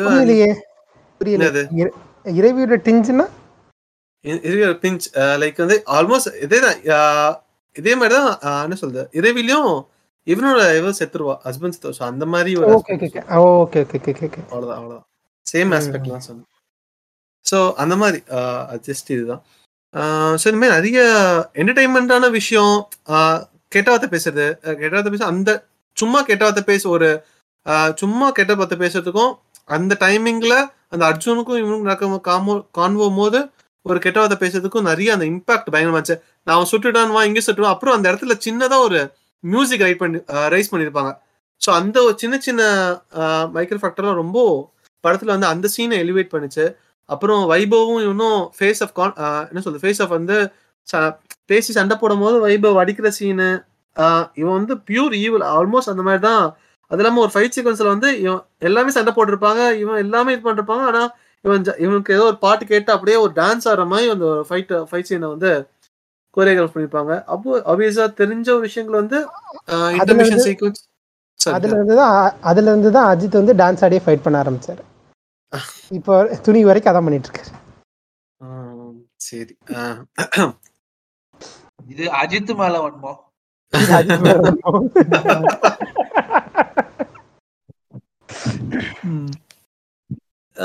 So yeah, அப்புறம் பார்த்தனா then comes Biryani. Okay, biryani படத்தை பற்றி நிறைய பேசலாம். ஆக்சுவலி நமக்கு வந்து பிரியாணி கரெக்டாக புரிஞ்சுக்க தெரியல, அதுதான் பெரிய பிரச்சனை. பிரியாணி வந்து அவன் வச்சது வந்து வெங்கட் பிரபு படத்தோட மேஷப். ஸோ அப்படிதான் நீங்கள் பிரியாணியை பார்க்கணும். அதாவது பிரியாணியில் என்ன இல்லை அதுதான் கேள்வி. லவ் வேணுமா லவ் இருக்கு, ட்விஸ்ட் வேணுமா ட்விஸ்ட் இருக்கு. ஸோ அந்த மாதிரி பிரியாணியில் எல்லாமே இருக்கு. என்னங்க ப்ரொடியூசர் மாதிரி பேசுறீங்க? சொல்ல வேற கன்னடத்துல நீங்க பிரியாணி பாத்தீங்கன்னா பிரியாணி கண்டிப்பா உங்களுக்கு ரொம்ப பிடிக்கிற படம் தான். அது இல்லாம அவருதான் வந்து ஒரு மேஜரான ஒரு விஷயம். அதுக்கப்புறம் தொண்டு தொட்டு ஒரு விஷயம், ஒரு கேரக்டர் இருக்கு பிரியாணில. அந்த கேரக்டர் அதை வச்சு யூஸ் பண்ணதுக்கு அப்புறம் தொண்டு தொட்டு, அதாவது சும்மா 1-2 படத்துக்குலாம் இல்ல, தொடர்ந்து ஒரு ட்விஸ்ட்னு கொடுக்கணும்னா அந்த ஒரு கேரக்டர் தவிர்த்து அந்த ட்விஸ்டுக்கு வந்து வேற யாரும் லாய்க்கே இல்லை. அந்த மாதிரி ட்விஸ்ட் பிரேம் இப்போ துணிவு படத்து வரைக்கும்.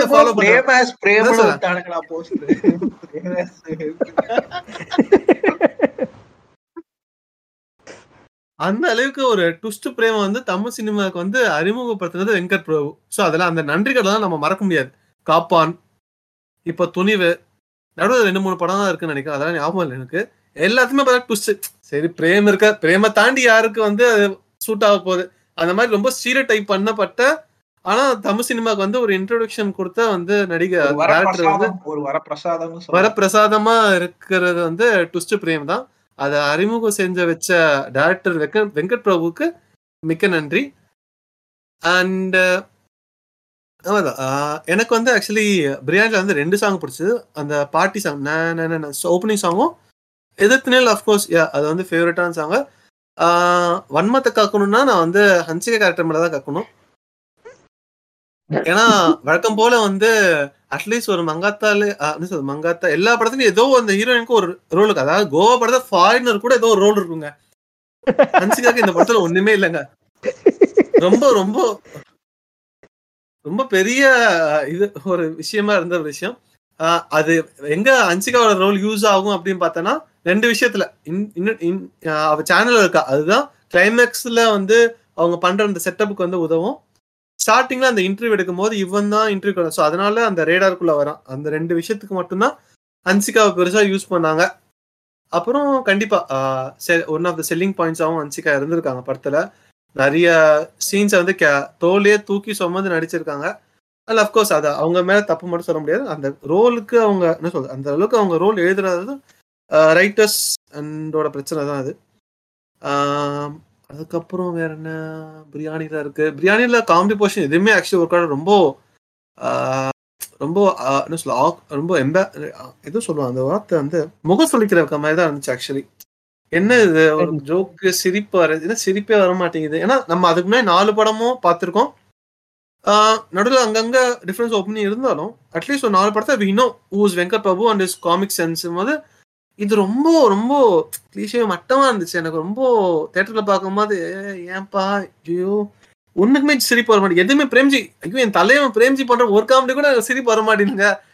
பிரேம்ஜி மேலே கோவப்பட்ட மூமெண்ட் அந்த மூமெண்ட் தான். என்ன எதுவுமே வர மாட்டேது, அந்த மாதிரி இருந்துச்சு. ஸோ ரொம்ப டிசப்பாயிண்டிங்காக அந்த படம் ஆக்சுவலி. ஏன்னா 4 ஒரு மாதிரி பார்த்துட்டு 5வது படம் பார்க்கும்போது ரொம்ப டிசப்பாயிண்டிங்கான ஃபிலிம் தான் ஆக்சுவலி பிரியாணி. அவங்க என்ன ஐடியாவில் அதை இன்டென்ட் பண்ணி என்னம்மா எதை சொல்லணும்னு நினைக்கிறாங்க, ஆர் என்ன விதமான இது ட்ராமா கிரியேட் பண்ண நினைச்சாங்களோ அந்த எஃபெக்ட் கொடுக்கல தான். அதுதான் நிதர்சனமான உண்மை.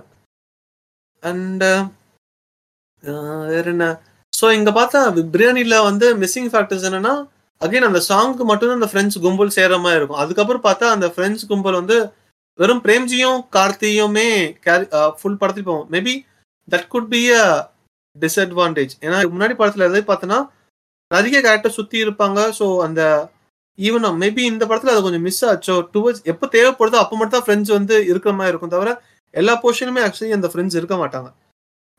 மேபி அந்த ஒரு இது வந்து என்ன சொல்றது, மேபி அந்த ஒரு ஃபேக்டர் வந்து இந்த படத்தை கொஞ்சம் அஃபெக்ட் பண்ணிருக்கலாம், அந்த மாதிரி இருந்துச்சு. அதுக்கப்புறம் பார்த்தோன்னா மாஸ் என்கிற மாசிலாமணி, அதாவது சின்ன வயசுல நான் சூர்யாவை அப்படியே மெய்மறந்து ரொம்ப ஃபேன் பாயா இருந்த சம்பவம் அதெல்லாம். சரி, அந்த ஒரு நம்பிக்கையில தான் வந்து நான் வந்து மாசு போனேன். அதுவும் என்ன ஒரு நல்ல விஷயம்னா மாசை நான் 2 வாட்டி பார்த்தேன் தேட்டர்ல.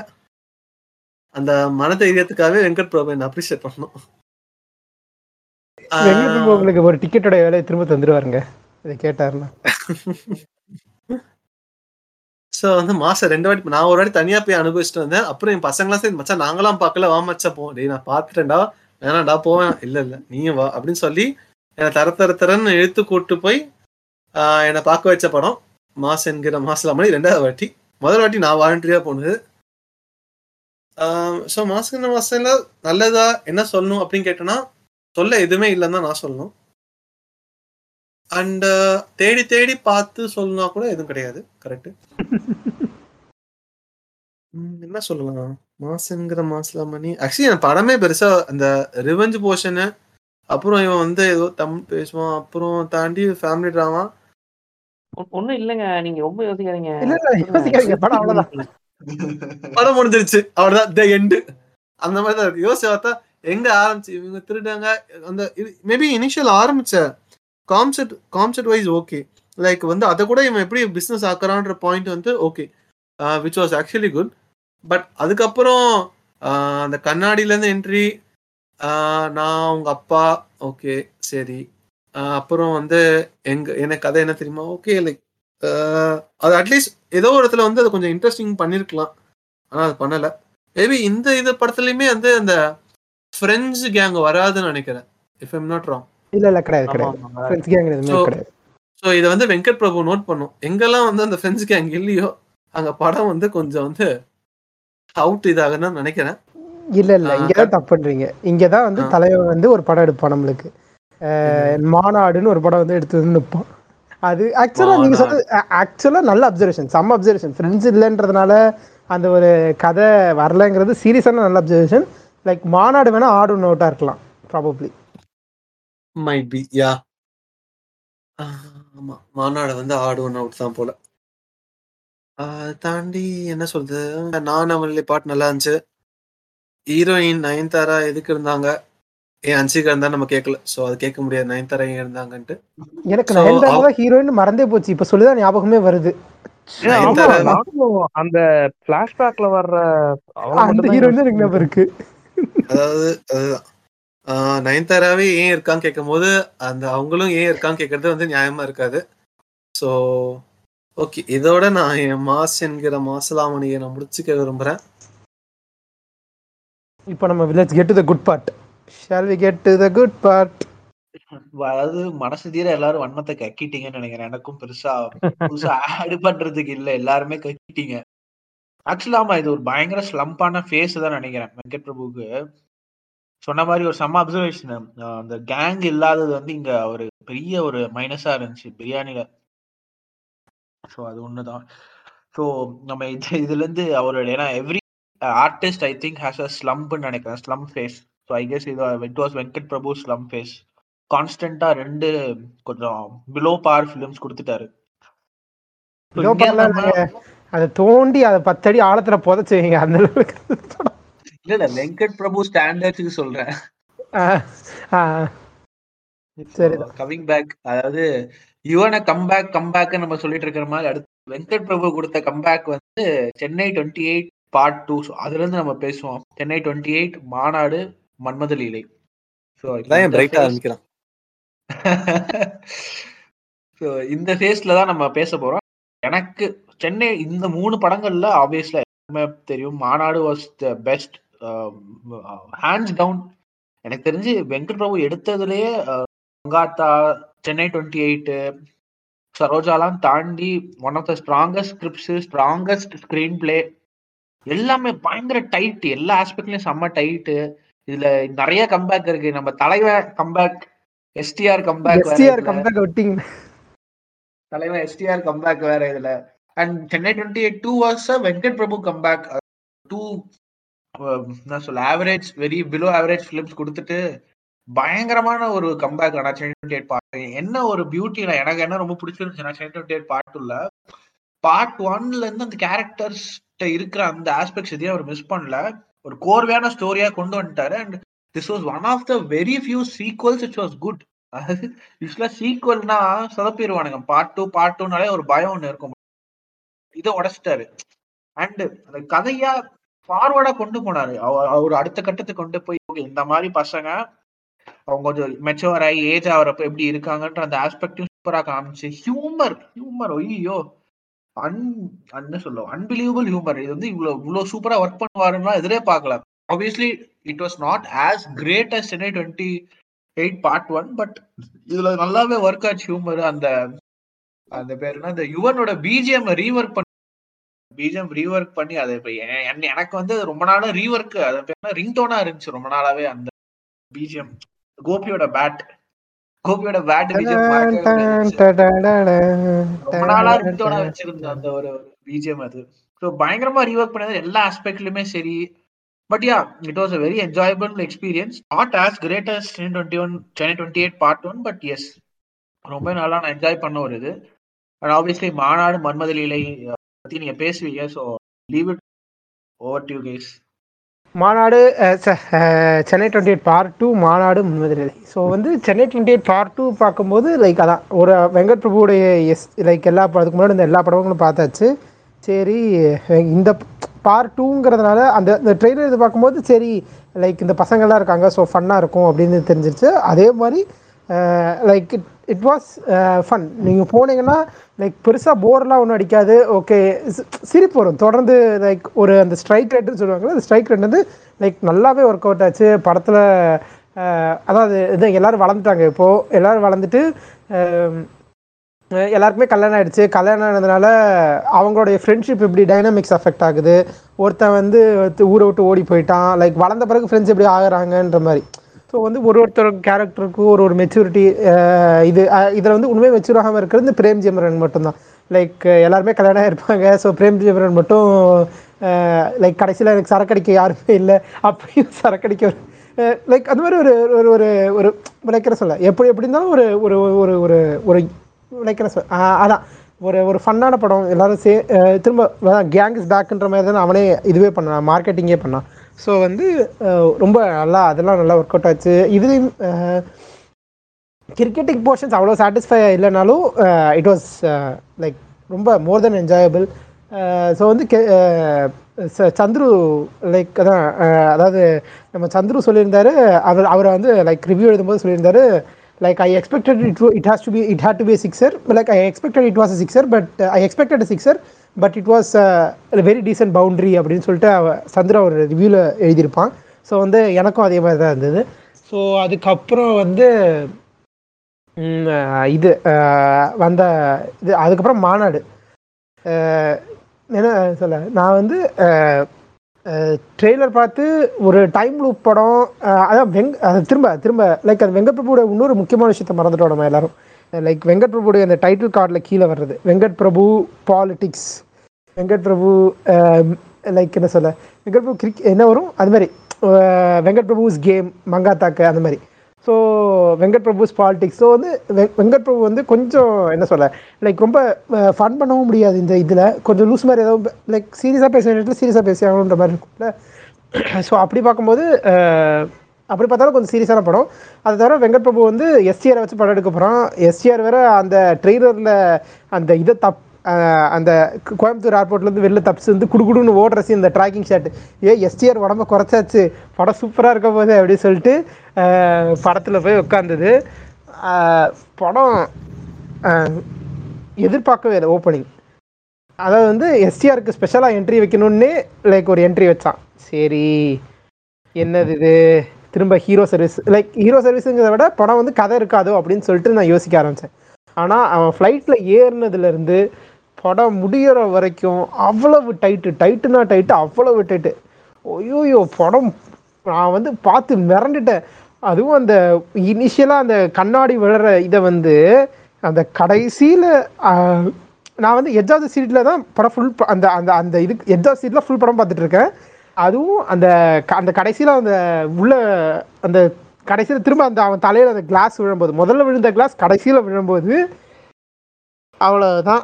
வெங்கட் பிரபு சுப்ரீமசி எப்படி லைக் அதாவது அந்த பீக் வெங்கட் பிரபுடைய பீக் ஸ்க்ரீன் ரைட்டிங் மூமெண்ட் தான் எனக்கு அதான் அப்படின்றது. லைக் அவ்வளோ நல்லா இருந்தது படம். I was so satisfied with movie. Like okay மாசுலாம் பண்ணிடலாம் அதெல்லாம் மறந்துடலான்ற அளவுக்கு தான் இருந்தது. ஸோ அவ்வளோ நல்ல படம் வந்து மாநாடு. எனக்கு தெரிஞ்சு வெங்கட் பிரபுடைய பெஸ்ட் படங்கள்னா லைக் சென்னை 28 அண்ட் மாநாடு வந்து லைக் ஈக்குவல்ன்ற மாதிரி தான். ஸோ அதுக்கப்புறம் வந்த படம் வந்து மன்மதலீலை. எனக்கு தெரிஞ்சு வெங்கட் பிரபு வந்து சும்மா ஃபன்னுக்கு படம் எடுப்போம் அப்படின்னு சொல்லிட்டு, லைக் ஆக்சுவலாக அது வெங்கட் பிரபுவோட கதை கிடையாதுன்னு நான் வெங்கட் பிரபு சொல்லியிருக்கான். ஸோ வந்து ஃபன்னுக்கு எடுப்போம் அப்படின்னு சொல்லிட்டு, லைக் ஒரு லைட் ஹார்ட்டட் காமெடின்ற மாதிரி எடுப்போம் அப்படின்னு சொல்லிட்டு எடுத்துகிட்டு தான். So it was okay. இதுலேயும் லைக் அந்தளவுக்கு பெருசாக கதை எனக்குன்னு பெருசாக ரொம்ப நல்லா இருந்த மாதிரிலாம் இல்லை. But it was fine. It was not a very bad movie. It was like ஒரு தடவை பார்க்கலாம், தாராளமாக ஒரு தடவை பார்க்கலாம். ஆனால் அதுவுமே வந்து லைக் என்ன சொல்ல, அவ்வளோ நல்லாலாம் இருக்காது. பார்க்கலனாலும் நீங்கள் பெருசாலாம் இது மிஸ் பண்ண மாட்டீங்க. ஸோ வெங்கட் பிரபுவில் மறக்கலாம் அப்படின்னு கேட்டிங்கன்னா இந்த படத்தை தாராளமாக மறக்கலாம், மன்மதல்லையே. ஸோ எனக்கு வெங்கட் பிரபுவோடைய நெக்ஸ்ட் 3 ஃபேஸஸ் அப்படி தான் இருந்தது. பட் மாநாடு பார்த்துட்டு பிறகு எனக்கு மன்மதல்லையும் எனக்கு பெருசாக தப்பு சொல்லணும்னு கூட தோணலை. Maanaadu was like ultimate. Yeah, it was a good phase for Venkat Prabhu and a new phase for STR. STR வந்து இந்த படத்தில் ஏகப்பட்ட சிக்கல்களுக்கு அப்புறம் ஒரு கோயிலுக்கெலாம் ஒரு விசிட் விட்டதுக்கப்புறம் அந்த ப்ரொடியூசர் கெஞ்சி கூத்தாடி மனுஷன் போராடினதுக்கப்புறம் STR வந்து back to cinema, back to shooting spot வந்துட்டார். பேக் டு ஃபார்ம்ன்றதை விட பேக் டு ஷூட்டிங் ஸ்பாட் தான். இல்லை சாரி, எனக்கு இப்போ அந்த மீம் தான் ஞாபகம் வருது. அது அது அப்போ வந்தபோது டே இந்த படத்தை ஸ்கிரிப்ட் வச்சுட்டா ஷூட்டிங் போக மாட்டேன்னு சொன்ன அப்படின்னு சொல்லிட்டு அந்த இவன் கேட்பான்ல,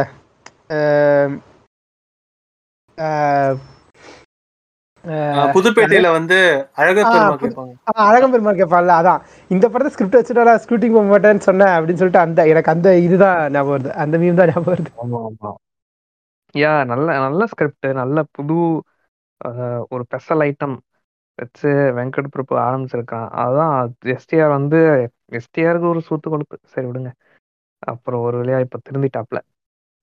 எஸ்டிஆர் ஆக்சுவலாக அந்த படத்துல ஒரு 4 டிஃப்ரெண்ட் ஃபார்ம்ஸ்ல பார்த்துருப்போம். Before transformation, during transformation, after transformation சொல்லிட்டு 4 டிஃப்ரெண்ட் ஃபார்ம்ல இருப்பா அப்படி எஸ்டிஆர். பட் இந்த படம் ஒரு ஹோல்சம் நல்லா பயங்கரமா ஒர்க் அவுட் ஆச்சு. நிறைய பேர் யுவன் கம்பேக் அப்படின்லாம் சொன்னாங்க. எனக்கு அந்த மாதிரி ஃபீல் ஆகலை. Yuvan was actually doing pretty good. எனக்கு வந்து அவர் ஃபார்ம் அவுட் ஆகி போய் அதுக்கப்புறம் கம்பேக் கொடுக்குற மாதிரி எதுவும் தெரில, அந்த மாதிரி எதுவும் இல்லை. பட் இந்த படம் நல்லா ஒர்க் அவுட் ஆச்சு, அன்எக்ஸ்பெக்டட்லி ஒர்க் அவுட் ஆச்சு. இதுவும் சரி, அதே மாதிரி மன்மதலிலையும் எனக்கு வந்து ரொம்ப அன்எக்ஸ்பெக்டட் பட் நல்லா ஒர்க் ஆச்சு. நான் மன்மதலிலை பார்த்துட்டு எங்கள் அப்பா அம்மாக்கெலாம் சஜஸ்ட் பண்ணேன் அந்த படத்தை. அந்த மாதிரி எனக்கு வந்து அவங்க பார்த்துட்டு நீ பார்த்து இந்த படத்தெல்லாம் சஜஸ்ட் பண்ணுற நிலைமைக்கு நாங்கள் வந்துட்டோம் பத்தியா அப்படின்னாங்க. பட் எஸ், அந்த படமும் சரி, மாநாடும் சரி, ரொம்ப நல்லா எனக்கு பர்சனலி ரொம்ப நல்லா ஒர்க் அவுட் ஆச்சு. மாநாடு மாதிரி ஒரு எத்தனை வேணா படம் பண்ணு, நாங்கள் பார்க்குறோம், தேட்டருக்கு வந்து பார்க்குறோம் அப்படின்ற மாதிரி இருந்துச்சு. நல்லா எல்லாமே அந்த படத்தில் நல்லா பண்ணியிருந்தாங்க. எஸ்ஜே சூர்யாவாக இருக்கட்டும், எஸ்டிஆராக இருக்கட்டும். எனக்கு தெரிஞ்சு விபி வந்து kind of underplayed his comedy elements in Maanaadu. படம் வந்து மோர் ஆஃப் அந்த த்ரில், அந்த edge of the seat thriller அந்த மாதிரி. அப்புறம் அந்த டைம் லூப், அதில் வந்து அதை பெர்ஃபெக்டாக பண்ணிட்டாங்க அந்த படத்தில். வந்து பெருசாக ஒரு சீனில் அவன் பிரில்லியன்ஸை காமிச்சிருப்பான். கொல்லுங்க தலைவரே, கொல்லுங்க, கொல்லுங்க தலைவரே, கொல்லுங்க, இன்ட்ராகேஷன் சீன் பிரில்லியன்ட் காமெடிடா. அது ஓத்தா அந்த ஒரு சீன்ல தான் மொத்தத்தையும் தூக்கி வச்சிருப்பானுங்க காமெடி. எஸ் ஜே சூர்யா வேற லெவல் அந்த படத்துல. ஸோ இந்த ஃபேஸ் இது ஒரு நல்ல ஃபேஸ். இதுக்கப்புறம் எனக்கு இன்னும் ஒரு ஆதங்கம் இருக்கிற ஒரு இது வந்து பார்ட்டி. அந்த படத்துக்கு வந்து சாங்ஸ் வந்து 2017 சாங்ஸ் ரிலீஸ்டு, 2017 இதுவும் ரிலீஸ்டு, 2018 டீசர் ரிலீஸ்டு நினைக்கிறேன். ஆனால் படம் இன்னும் வரல. படம் இதுமே வருமா என்னன்னு தெரியல. இடையில ஏதோ 2020 2 இயர்ஸ் பேக் ஒரு நியூஸ் வந்துச்சு, இந்த மாதிரி அந்த படத்தை வந்து தியேட்டருக்கு எய்ம் பண்ணிட்டு இருக்கோம் அப்படின்னு சொல்லிட்டு ஒரு நியூஸ் வந்துச்சு. பட் எப்படின்னு தெரியல, ஒரு நெஞ்சம் மறப்பதில்லை மாதிரி ஒரு ஒரு இங்கிலீஷ் சவுண்ட் நினைக்கிறேன். மதகத ராஜா, மதகத ராஜா அது என்ன படம்? தளபதி நடிப்பில், சுந்தர் சி இயக்கத்தில், வரலட்சுமி சரத்குமார் நடிப்பில். அஞ்சலி அஞ்சலி அஞ்சலியா மறந்துட்டீங்களே, சாரிங்க, நான் போஸ்டர்ல அதெல்லாம் பார்க்கல. இது ரேண்டமான மெமரிங்க. இது அஞ்சலி எப்படிங்க மறக்க முடியும்? சரி, இது வேற மாதிரி போயிடும் பாட்காஸ்ட். இது வந்து extension of Manmatha Leelai podcast ஆயிடும்.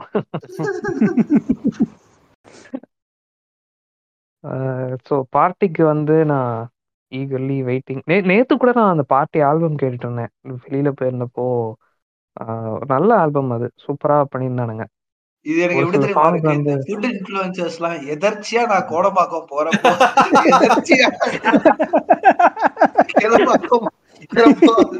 திடீர்னு நான் மவுண்ட் ரோடு இருக்கு. நீ சொல்றது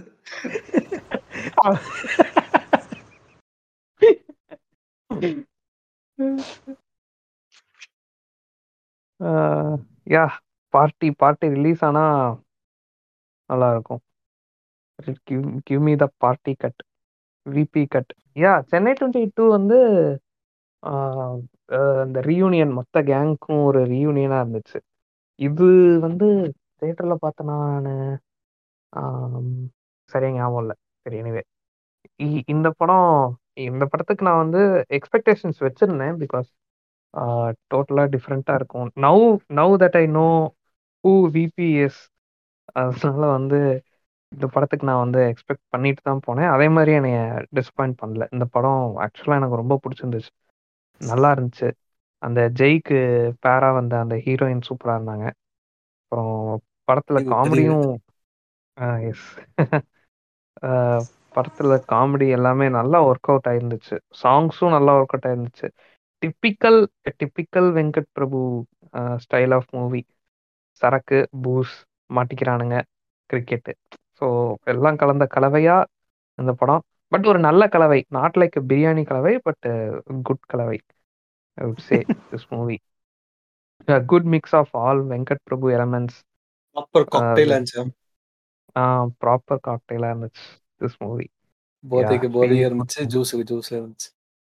Ama ama idhe mari dhaan party irukonu nanu expect panniterken. Kaathirupom. Yeah. So yeah, Chennai 22 la indha na start pandren. So இந்த படத்தையும் நான் 2 வாட்டி தேட்டரில் போய் பார்த்தேன் ஃப்ரெண்ட்ஸோட. ஃபர்ஸ்ட் நான் தனியாக போய் பார்த்தேன், அப்புறம் ஃப்ரெண்ட்ஸோட போய் பார்த்தேன். ஸோ ஃபர்ஸ்ட் இதை இந்த வாட்டி வந்து 2 வாட்டியுமே எனக்கு பிடிச்சி தான் போய் பார்த்தேன். ஸோ அந்த பதவி நான் பதிவு இருக்கேன். ஏன்னா அதுக்கு முன்னாடி தான் மாஸ் பார்த்தேன். ஸோ அதுக்கு அடுத்தது சென்னை 22. ஸோ ஃபர்ஸ்ட் டைம் பார்க்கும்போது அப்போ வந்து சீக்குவலோட வேவ் வந்து பயங்கரமாக இருந்த ஒரு வேவ். எல்லாத்துக்குமே சீக்குவலாக இருந்துச்சு, எது தொட்டாலும் சீக்குவல். காஞ்சனா அது மாதிரி நிறைய சீக்குவல்ஸ் இருந்த ஒரு டைமு ரொம்ப பக்குன்னு தான் இருந்துச்சு. ஆனால் வழக்கம் போல் நம்ம இருக்கிற ஒரு விஷயம் வந்து கிரிக்கெட் ஆப்வியஸாக, அதுதான் முக்கியமான ஒரு ஆஸ்பெக்டாக இருந்துச்சு இந்த படம் பார்க்குறதுக்கு. அண்டு படத்தோட ஸ்டார்டிங் ஒரு 5 மினிட்ஸ்லே I was involve in to the movie. Like Venkat பிரபுவோட நரேஷனே வந்து ரொம்ப என்கேஜிங்காக இருந்துச்சு இந்த படத்தில்.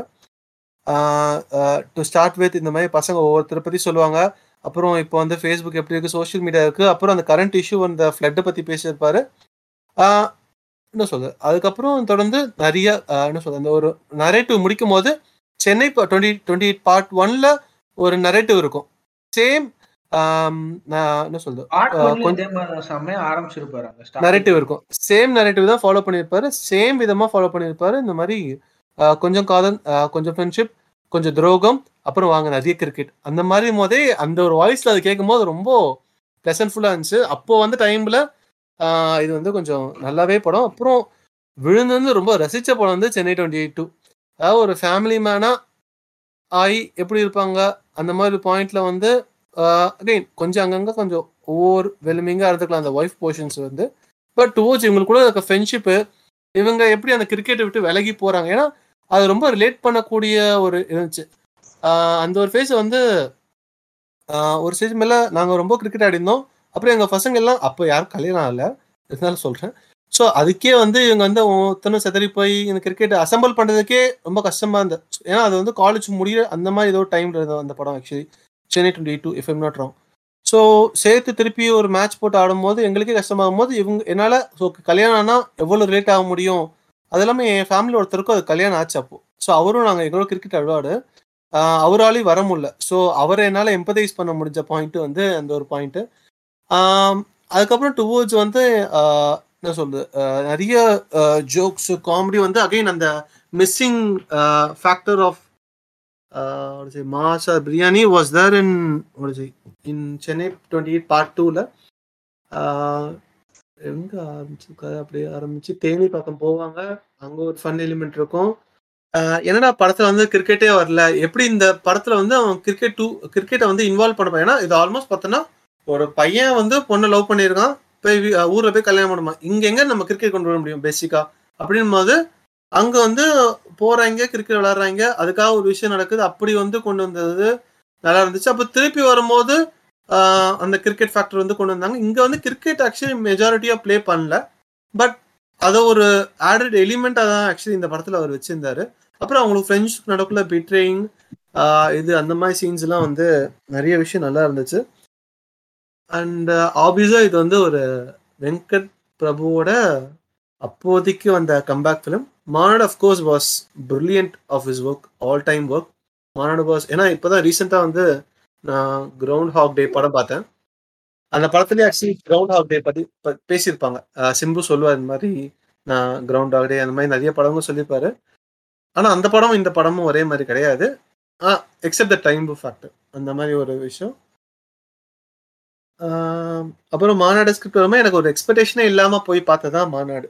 ஏன்னா அதுக்கு முன்னாடி நம்ம எஸ்ஆர் படமும் பார்த்துருக்கோம், வெங்கட் பிரபுவும் எக்ஸப்ட் சென்னை 22 வந்து கொஞ்சம் அந்த தாக்கங்கள் பயங்கள் வந்து வந்து போச்சு. ஆனால் ஒன்ஸ் படம் வந்து ஆரம்பித்து அந்த ஒரு ஃபஸ்ட்டு அந்த இது முடிஞ்சதுக்கப்புறமே படம் வந்து பீக் தான், அடித்து துவம்சம் பண்ணி ஜாலி ஒரு மாதிரி ஃபன்னாக போய் ரொம்ப என்டர்டெயின்மெண்ட்டாக பார்த்த படம் வந்து இதுதான் மாநாடு. அண்ட் அங்கேயே வந்து நிறைய கேரக்டர்ஸை வந்து பிளே பண்ண இடம் வந்து of course Simbu S S Surya வந்து மற்ற எல்லா கேரக்டர்ஸுமே ஓவர் ஷேட் பண்ணுற மாதிரி இருக்கும். ஆனால் அதான் நிறைய இடத்துல நிறைய பேர் ஸ்கோர் பண்ணியிருப்பாங்க ஆக்சுவலி. முக்கியமாக டேனியல் தான் அவர் பேர், அவர் வர சீக்வன்ஸும் ஸ்கோர் பண்ணியிருப்பாங்க, வைஜி மகேந்திரன் சீக்வன்ஸும் ஆக்சுவலி ஸ்கோர் பண்ணுற மாதிரி இருக்கும்.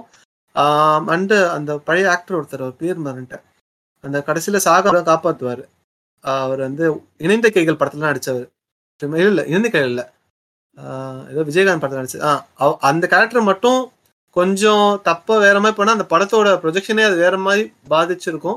ஏன்னா நிறைய கான்ட்ரவர்சிக்கான ஒரு சப்ஜெக்ட், அது எந்த அளவுக்கு என்ன சொல்றது பொலிட்டிக்கல் கரெக்ட்னஸோட கொஞ்சம் சொல்ல ட்ரை பண்ண படம் வந்து மாநாடு. ஏன்னா கொஞ்சம் இது பண்ணாலும் இப்போ அந்த ஒரு கேரக்டர் வந்து வேற இதில் வச்சிருந்தான்னா படம் ரொம்ப கான்ட்ரவர்சியாக போயிருக்கும் ஆக்சுவலி. அந்த ஒரு கேரக்டர் அது எது என்ன பாலிட்டிக்ஸ்குள்ளே நான் போக விரும்பலை, மேலோட்டமாக தான் நான் சொல்ல விரும்புகிறேன். அண்ட் அகெயின் இந்த படத்தில் நிறைய ஸ்கோப் இருக்கும் எல்லா கேரக்டருமே. ஆக்சுவலி இந்த படத்தில் தான் ரொம்ப நாள் கழிச்சு ஹீரோயினுக்கு வந்து ஒரு நல்ல ரோல் இருக்கு. டுவர்ட் ஸ்டார்டிங்காக இருக்கட்டும், என்ன ஃபர்ஸ்ட் வந்து ஒரு மாதிரி வழக்கம் போல இந்த கிறுக்கு பொண்ணு மாதிரி ஏதோ ஒன்று பண்ணிடுவாங்கன்னு நினச்சேன். ஆனால் டுவர்ட்ஸ் போக போக அவளுக்கு ஒரு ரோல் இருக்கும், அவள் ஒரு ப்ளே பண்ணுவாள். ஸோ கிளைமேக்ஸ் டுவர்ட்ஸ் வரைக்கும் அவள் ஹெல்ப் பண்ணுற மாதிரி ஒரு சீக்வன்ஸ் வந்து வச்சுருந்தது ரொம்ப நல்லா இருந்துச்சு. ஸோ பிரேம்ஜியோட போர்ஷன்ஸ் அவங்கவுங்க ஒர்க் ஆச்சு. ஸோ ஓவரால் படம் வாஸ் வெரி குட். அண்ட் என்ன சொல்றது நான் வெங்கட் பிரபு கூட இந்த படம் எக்ஸ்பெக்ட் பண்ணாத ஒரு படம். அண்ட் ரொம்ப நான் ரசிச்சு திருப்பி திருப்பி சோனி லேவில் வந்து பார்க்குற ஒரு படம் வந்து மாநாடு. அப்புறம் இந்த படத்தில் வேற என்ன ஆக்சுவலி என்ன சொல்றது சினிமாடோஃபைஸ் ஆக்சுவலி இந்த படம் வந்து அந்த எடிட்டிங் வந்து பேச வேண்டிய ஒரு ஆஸ்பெக்ட் ஆக்சுவலி இந்த படத்தில். அந்த எஸ்பெஷலி அந்த ஒரு மண்டபத்தில் வர ஃபைட் சீக்வன்ஸ் வந்து ரொம்ப பிரில்லியண்ட்டாக வந்து எடிட் பண்ணியிருந்தாங்க. அந்த ஒரு போர்ஷன்ஸ்ல எனக்கு ரொம்ப ரொம்ப என்ன சொல்றது ரொம்ப ரெஃப்ரெஷிங்காக இருந்துச்சு. ஏன்னா ஃபர்ஸ்ட் டைம் அந்த மாதிரி ஒரு டைம் லுக் கான்செப்ட்லாம் பார்த்தேன். ஏன்னா இதுக்கு முன்னாடி நான் பார்த்த டைம் லுக் கான்செப்ட் எல்லாமேனா ஒரு ஃபர்ஸ்ட் டைம் ஹீரோன்னு ட்ரை பண்ணுவார், செகண்ட் டைம் ஒரு ஹீரோன்னு ட்ரை பண்ணுவார், மூணாட்டி அது கரெக்டாக வந்துடும். ஸோ இந்த மாதிரி தான் இந்த டைம் லூப்பும் இருக்கும் அந்த மாதிரி தான் நினச்சி நான் பார்த்தேன். ஆனால் it was not like this. So அதனாலேயே வந்து எனக்கு இந்த படம் வந்து ரொம்ப பிடிச்ச ஒரு படம். மன்மதில்லை ஆக்சுவலி நான் பார்க்கல, ஸோ அதனால அந்த படத்தை பற்றி எனக்கு என்ன சொல்கிறதுன்னு தெரில, எதுவுமே சொல்லக்கூடாது அதுதான் ஒன்று. So yeah, this is my view or opinion or feedback or ஓடும். நீங்க மன்மத லீலை படங்கள் வருத்தப்படாதீங்க, நீங்க அடுத்த அவருடைய ஆன்லைன் ஓடிடி வர்ஸ் நீங்க தான் பாத்திருக்கீங்க. சோ நீங்க வன்மத்தை கக்கலாம். நான் ஒரு விஷயம் சொல்லணும். எனக்கு நீங்க டிஸ்கஸ் பண்ண பாயிண்ட்ஸ்ல எனக்கு ஒரு விஷயம் ஆட், நம்ம கம்பேக்லாம் பேசிட்டு இருந்தோம். ஐ திங்க் விபி மாநாடுல why that film worked very well அப்படின்றது, I think VP play to strengths. முதல் விஷயம் எனக்கு என்ன தோணுச்சுன்னா, கேரக்டர் ஆர்க்ஸ் விபி வந்து செம்ம ஸ்ட்ராங். நம்ம ப்ரீவியஸ் ஃபேஸஸ்லேயே பார்த்துருக்கோம், அவர் ஒரு கேரக்டர் ஆர்க்கும் செம்மையா எழுதியிருப்பார். இதுலயுமே அந்த கேரக்டர் ஆர்க்குன்ற ஆஸ்பெக்ட் அது லூப்ல போட்டாரு, என்ன லூப்ல போட்டாரே தவிர, ஆனா ஒரு ஆர்க்கு அழகா வரைஞ்சிட்டாரு அவரு. கரெக்டா, அவர் வந்து செம்மையா ஒரு ஆர்க் கொண்டு வந்துட்டார் ஒரு கேரக்டருமே. அண்ட் ஐ திங்க் பூராவுமே வந்து வந்து ஸ்ட்ரெங்க்ஸ் தான் அவர் பிளே பண்ணாரு. In terms of what to say, மங்காத்தால வந்து அந்த சில ஆஸ்பெக்ட்ஸ் ஒன்று இருக்கும், அதை வந்து அவர் அந்த வில்லன் கேரக்டர்ல அவர் போட்டாரு. கேரக்டர் ஆர்க்ஸ்ல அவர் செம்மையா ஒன்று வந்து கொண்டு வந்தார். மியூசிக்கும் சூப்பரா இருந்துச்சு. அண்ட் ஸ்கிரீன் பிளே டைட்டா வச்சுட்டார். சென்னை 28 மாதிரி செம்ம டைட்டா, கான்செப்ட் சூப்பரா அவனு யோசிச்சாரு. ஸோ எல்லாமே வந்து ஸ்ட்ரெங்க், அவருக்கு எது சூப்பரா வருதோ அது எல்லாத்தையும் அவர் கொண்டு வந்துட்டாருன்னு தான் எனக்கு தோணுச்சு. அதனாலதான் மாநாடு செம்மையா ஒர்க் ஆனது. இன்னொன்று வந்து பெரிய விஷயம் ஒர்க் ஆனதுக்கு வந்து எஸ் ஜே சூர்யா கேரக்டர் அது கொஞ்சம் வீக்கா இருந்தா கூட இல்ல, படம் வந்து உனக்கு இப்போ இருந்த இம்பாக்ட் இருந்திருக்காருன்னு தான் எனக்கு தோணுது. ஏன்னா எஸ் ஜே சூர்யாவோட பர்ஃபார்மன்ஸும் அந்த கேரக்டர் கொண்டு வந்த விதமும் என்ன சொல்ல, இதுலயே அந்த ட்விஸ்ட்ன்ற ஆஸ்பெக்ட் நம்ம எதிரே பார்க்கல. அதாவது சிம்பு டைம் லூப்ல இருப்பான்றது நம்ம புரிஞ்சிருச்சு, ஒரு இடத்த டக்குன்னு வைப்பாரு. எஸ் ஜே சூர்யாவும் டைம் லூப்ல தான் இருக்கு வந்து அங்கதான் again one of his strengths அந்த சர்ப்ரைசிங் ட்விஸ்ட் அப்படின்ற அந்த ஆஸ்பெக்ட். ஸோ ஐ திங்க் மாநாடுல அந்த வந்து சூப்பரா இது பண்ணிட்டாருன்னு தான் எனக்கு தோணுச்சு. மன்மத எனக்கு என்ன ஒண்ணு பிடிச்சிருச்சுன்னா, அந்த அடல் காமெடியை ஆனஸ்டா கரெக்டா காமிச்சிருப்பாரு. அந்த அடல் காமெடின்னு சொல்லிட்டு சில படம் வந்து கிரிஞ்சு பண்ண ஒரு டைம்ல, அதெல்லாம் எதுவும் இல்லாம கரெக்டான அடல் காமெடி அவருக்கு அட்டெம்ப்ட் பண்ணாரு. கரெக்டா ஒர்க் ஆச்சு. எனக்கு வந்து ஆனஸ்டா காமெடி ஒர்க் ஆச்சு. அண்ட் ஐ ஃபெல்ட் தட், என்ன சொல்ல, ஒரு தப்பா எதுவும் காட்டல, வல்கரா எதுவும் காட்டல. It was correct adult comedy, ஒரு ஒரு சூப்பரா என்ஜாய் பண்ணக்கூடிய ஒரு ஹியூமர். அண்ட் ரொம்ப சீரியஸா எடுத்துக்கூடிய ஒரு கதையெல்லாம் கிடையாது, ஒரு ஜாலியான ஒரு கதை, ஜாலியா பார்க்க வேண்டிய ஒரு படம். இட் வாஸ் நாட் வெரி ரொம்ப உட்காந்து அனலைஸ் பண்ணி டீப்பா பண்ணக்கூடிய படம்லாம் கிடையாது. ஒரு என்ன சொல்ல, சிம்பிளான ஒரு கான்செப்ட். அதுலயுமே வந்து அந்த கான்செப்டுமே ஒரு கொஞ்சம் ஒரு டெப்த் இருந்துச்சு. அந்த அடல்ட்ரின்னு அந்த விஷயம் கொண்டு வந்து அதுவுமே ஒரு செம்ம ட்விஸ்ட். அங்கேயுமே அங்க ஒரு அந்த வெங்கட் பிரபு டச் இருந்துச்சு. அந்த ட்விஸ்ட்ன்ற ஒரு ஆஸ்பெக்ட் அவர் விடல. அந்த அடல்ட்ரின் அந்த ஆஸ்பெக்ட் வந்து அதுவும் சூப்பரா ஒர்க் ஆனிச்சு. ஸோ ஐ திங்க் இந்த ரெண்டு படமும் ஒர்க் ஆனதுக்கு மெயின் ரீசனே அவர் ஸ்ட்ரெங்க்ஸுக்கு பிளே பண்ணதுதான். So add on to Bala மாமாவோட பாயிண்ட் வந்து, எஸ் அப்கோர்ஸ் அந்த எஸ் சூர்யா கேரக்டர் தான். ஸோ செகண்ட் ஆஃப் வந்து, ஏன்னா எனக்கு தெரியும் இப்போ சிம்பிள் தெரிஞ்சிச்சு, அடுத்த ஆக்ட்லயே சொல்லுது. செகண்ட் ஆஃப் ஆரம்பிச்சு ஒரு 10 நிமிஷத்துல படத்தை முடிச்சிருக்கலாம், ஏன்னா சிம்புக்கு தெரிஞ்சிச்சு என்ன லூப் வரும்ட்டு.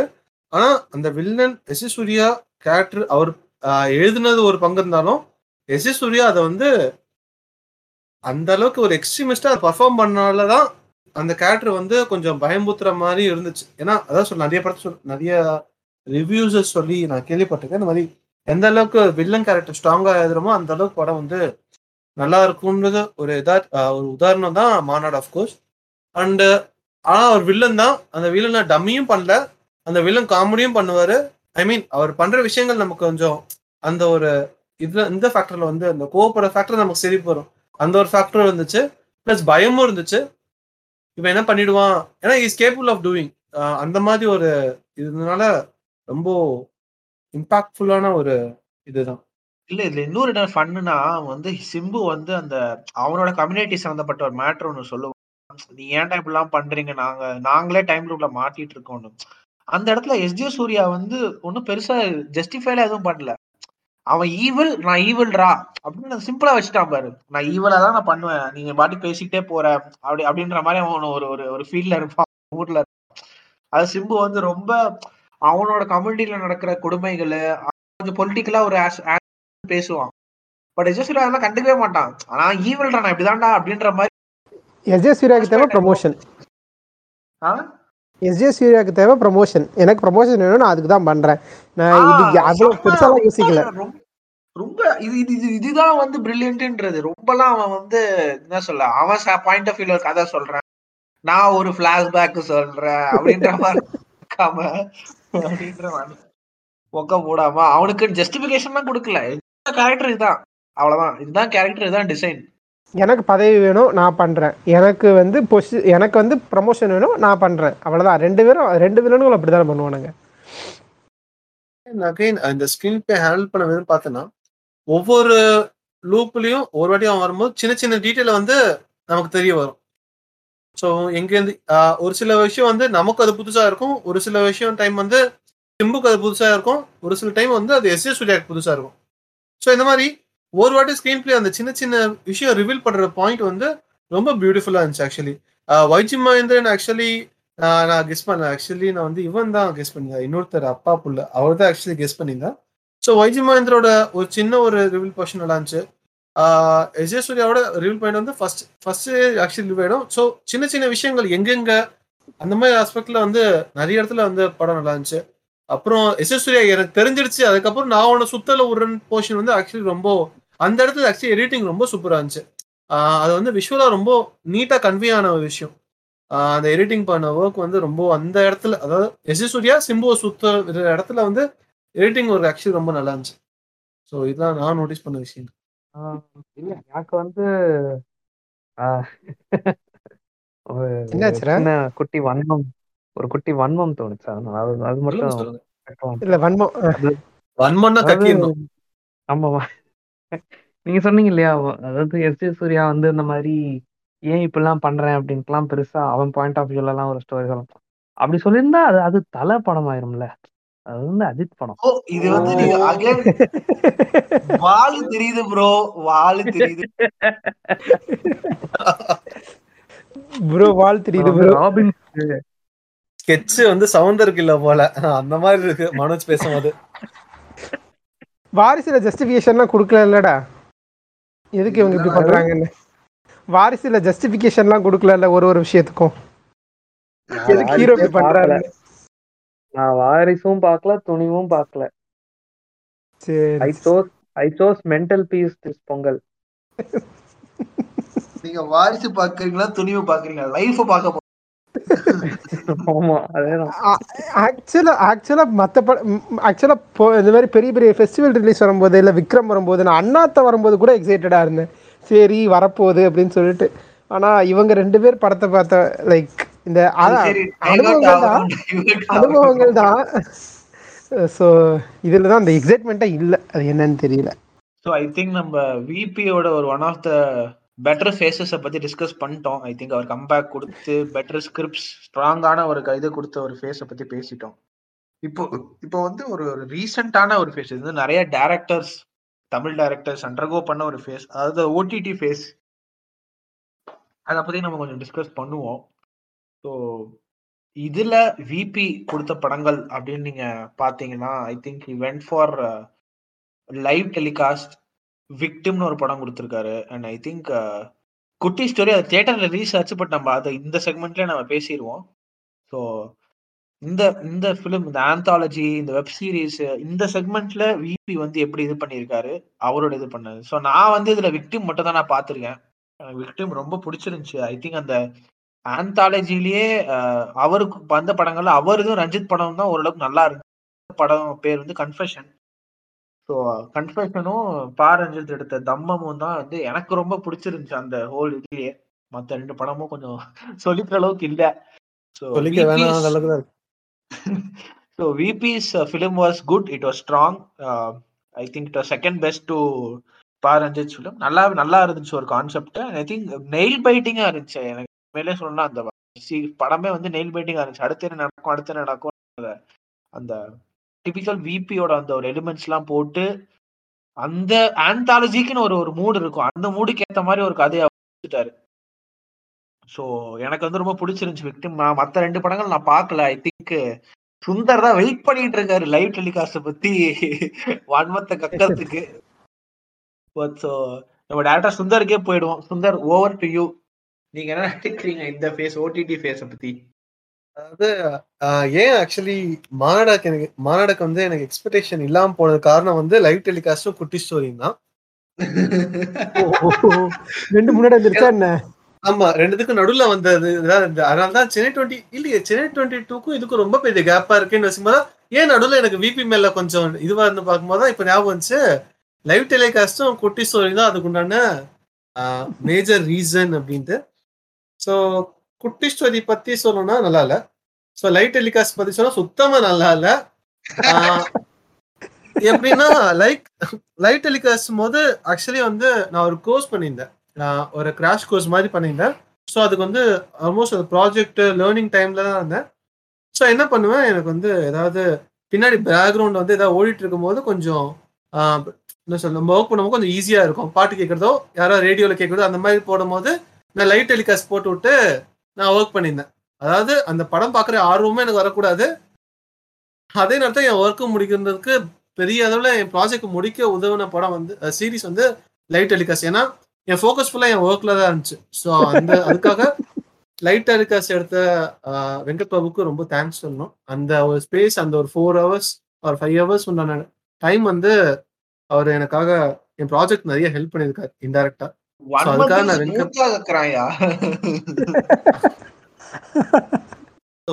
நான் விபிக்கு பெரிய தேங்க்ஸ் சொல்றேன். அண்ட் சீரிஸ் பத்தி சொல்லணும்னா ரொம்ப அமைச்சு, அதாவது வெங்கட் பிரபுலே தி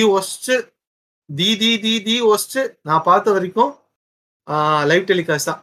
ஆப்வியஸா குட்டிச்சோரி அது நான் கொஞ்சம் அப்படி ஓரமா வைப்போம். லைவ் டெலிகாஸ்ட் எனக்கு என்ன சொல்றது, பிரியாணி மாசாது சரி ஏதா ஒண்ணு.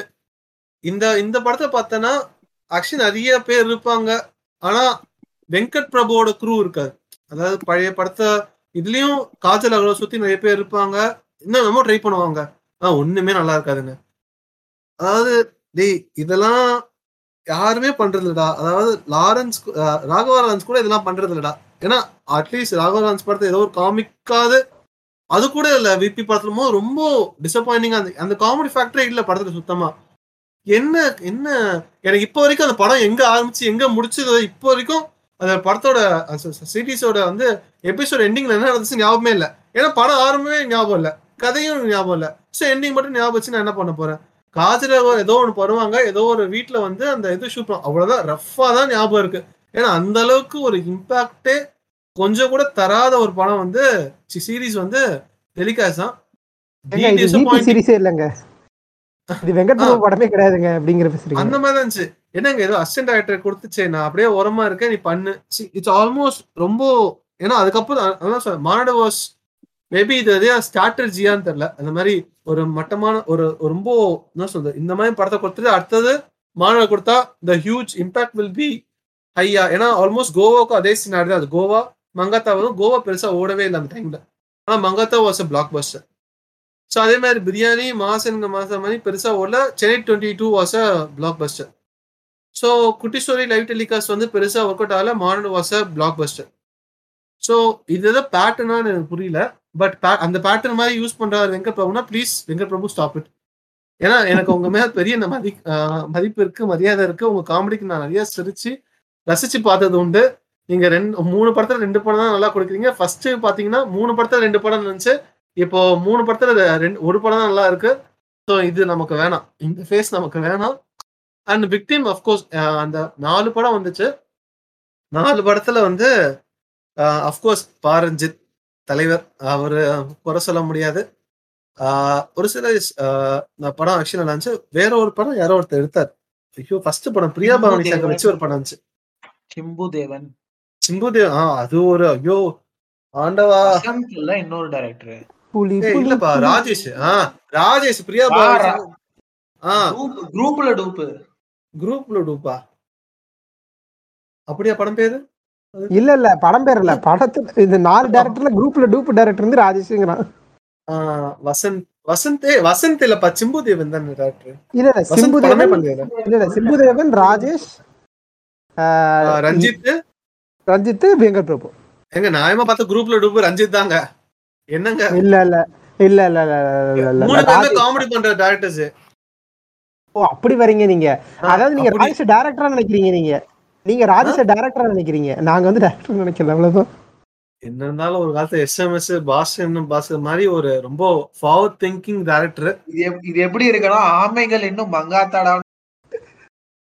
இல்ல இல்ல சரி, அதாவது அந்த பிரியா பவானி சங்கர் படம் பார்த்ததுக்கு அப்புறம் ஃபர்ஸ்ட் படம் பார்த்தது அதுதான். சரி, ரஞ்சித் படம் கொஞ்சம் கடைசியா வச்சுப்போம், ஏன்னா ரொம்ப ஹார்ட் ஹிட்டிங்கா இருக்கும். கண்டிப்பா தெரியும் தலைவன் அந்த மாதிரி தான். சரி, கடைசியா வச்சுப்போம் விக்டிம்.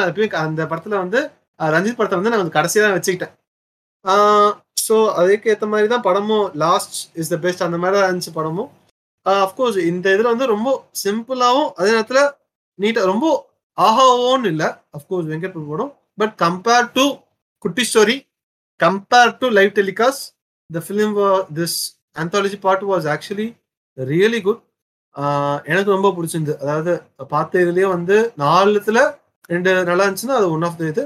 வெங்கட் பிரபுத்துலேயே பார்த்தோன்னா இது கொஞ்சம் நல்லா இது. அமலா பாலோட ரோலு, அவரோட அப்பீரியன்ஸே அந்த கேரக்டருக்கு நான் ஜஸ்டிஃபிகேஷன் சொல்லுவாங்க தெரியுமா. அந்த லுக்கை வந்து நம்ம அந்த ஃபேஸில் அந்த பாடி லாங்குவேஜ் கொண்டு வந்துட்டாலே கேரக்டரோட பர்ஃபார்ம் பண்ணுற ஒரு இது வந்து கொஞ்சம் அவ்வளோ தேவைப்படாத பாயிண்ட் வந்து அந்த விஷயம் வந்து இந்த இதில் வந்து கொஞ்சம் ஒர்க் அவுட் ஆச்சு. அண்ட் பிரசன்னா அந்த கிளைமேக்ஸ் சுஷ்டு வந்து பெருசாக ஆக்சுவலி எனக்கு ஒர்க் அவுட் ஆகலை. அது ரொம்ப சில்லியாக இருந்துச்சு. அது இந்த ஒரு ஃபேக்டர் கொஞ்சம் டிசப்பாயிண்ட். அதையே மறுபடியும் அந்த ட்விஸ்ட்டு அப்படியே இருந்துச்சு. அந்த ஒரு ஃபேக்டர் மட்டும் எனக்கு பெருசாக உட்காந்து. மற்றபடி தட் ஆந்தாலஜி வாஸ் ஆக்சுவலி அந்த எட்ஜ் இதில் வந்து வச்சுருந்தாங்க. அந்த ட்விஸ்ட்டை தவிர எனக்கு அந்த ஆந்தாலஜி பிடிச்சிருந்தது. சரி, ஓகே. நான் வந்து ஒரு டிஃப்ரெண்டான ஒரு வெங்கட் பிரபு படங்கள் பற்றி ஒரு ஆஸ்பெக்ட் பேசணும்னு எனக்கு தோணுச்சு. ஸோ இந்த ஓடிடி ஃபேஸ் பேசிட்டோம், அவர் எடுத்த படங்களை பற்றி நம்ம பேசிட்டோம். ஸோ எனக்கு வந்து என்ன ஒன்று தோணுச்சுன்னா, அவர் படங்களில் ரெக்கரிங்காக ஒரு ஆஸ்பெக்ட், அவர் நிறையா male characters, strong male characters அவர் எழுதியிருக்காரு. But how has is female characters has been, ஏன்னா இது வந்து ஒரு முக்கியமான டாபிக் பேசி தான் ஆகணும். ஸோ வெங்கட் பிரபு ஃபீமேல்ஸை அவர் படங்களில் எப்படி போர்ட்ரே பண்ணி, is there anything good to take from it, or இல்லை அவர் அதில் கொஞ்சம் ஏதாவது பெட்டர் பண்ணணும்? இல்லைங்க, எனக்கு தெரிஞ்சு வெங்கட் பிரபுடைய ஃபீமேல் கேரக்டர்னா எனக்கு மெமரபுளாக ஆக்சுவலாக எதுவுமே இல்லை. Yeah Venkat Prabhu was like yeah Venkat Prabhu was எனக்கு தெரிஞ்ச வரைக்கும் அவன் ரொம்ப கம்ஃபர்ட் ஜோன்லேயே நல்லா எடுக்கணும் அப்படின்னு சொல்லிட்டு பார்த்தவர் தான் நினைக்கிறேன். ஸோ எனக்கு தெரிஞ்ச அவர் அவ்வளவு நல்ல ஃபீமேல் கேரக்டர்ஸ் எழுதின மாதிரி தெரியல. ப்ராபப்ளி லைக் அவர் அதான் என்ன சொல்ல, ப்ராபப்ளி அவர் இன்னும் கொஞ்சம் பெட்டராக என்ன சொல்ல எழுதலாம். பட் எனக்கு தெரிஞ்ச ஃபீமேல் கேரக்டர்ஸ் இன்னும் அவ்வளோ நல்லா எழுதுன மாதிரி ஞாபகமே இல்லை எந்த படத்துலையும். லைக் என்ன சொல்ல, மேல் கேரக்டர்ஸ் இருந்த அளவுக்கு இம்பார்ட்டன்ஸோட, அதான் என்ன சொல்கிறேன், எப்படி மேல் அந்த ஒரு ட்ரிவன் நரேட்டிவாக இருக்கோ அது மாதிரி ஃபீமேல் வந்து ட்ரிவன் நரேட்டிவாக எனக்கு தெரிஞ்சு வெங்கட் பிரபு ஓடுறது இருந்ததே கிடையாது. லைக் ஏதோ மைல்டு பாயிண்டில் கூட இருந்தது கிடையாது. அதாவது ஒரு ஓவரால் ஃபிலிமில் மொத்தமாக ஆப்வியஸாக கிடையாது ஆக்சுவலி.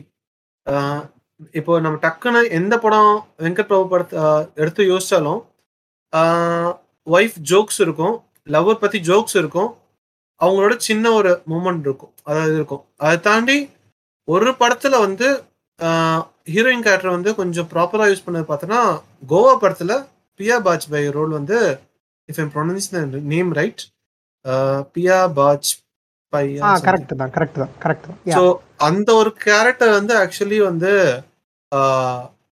ஆக்சுவலி அதுதான் வந்து நான் வந்து பார்த்த கோவா வெங்கட் பிரபு படத்துல ஒரு கேரக்டர் வந்து ஓரளவுக்கு ஜஸ்டிஃபிகேஷனா இருந்தது அந்த ஒரு படத்துல அவங்க ரோல் ஒண்ணு.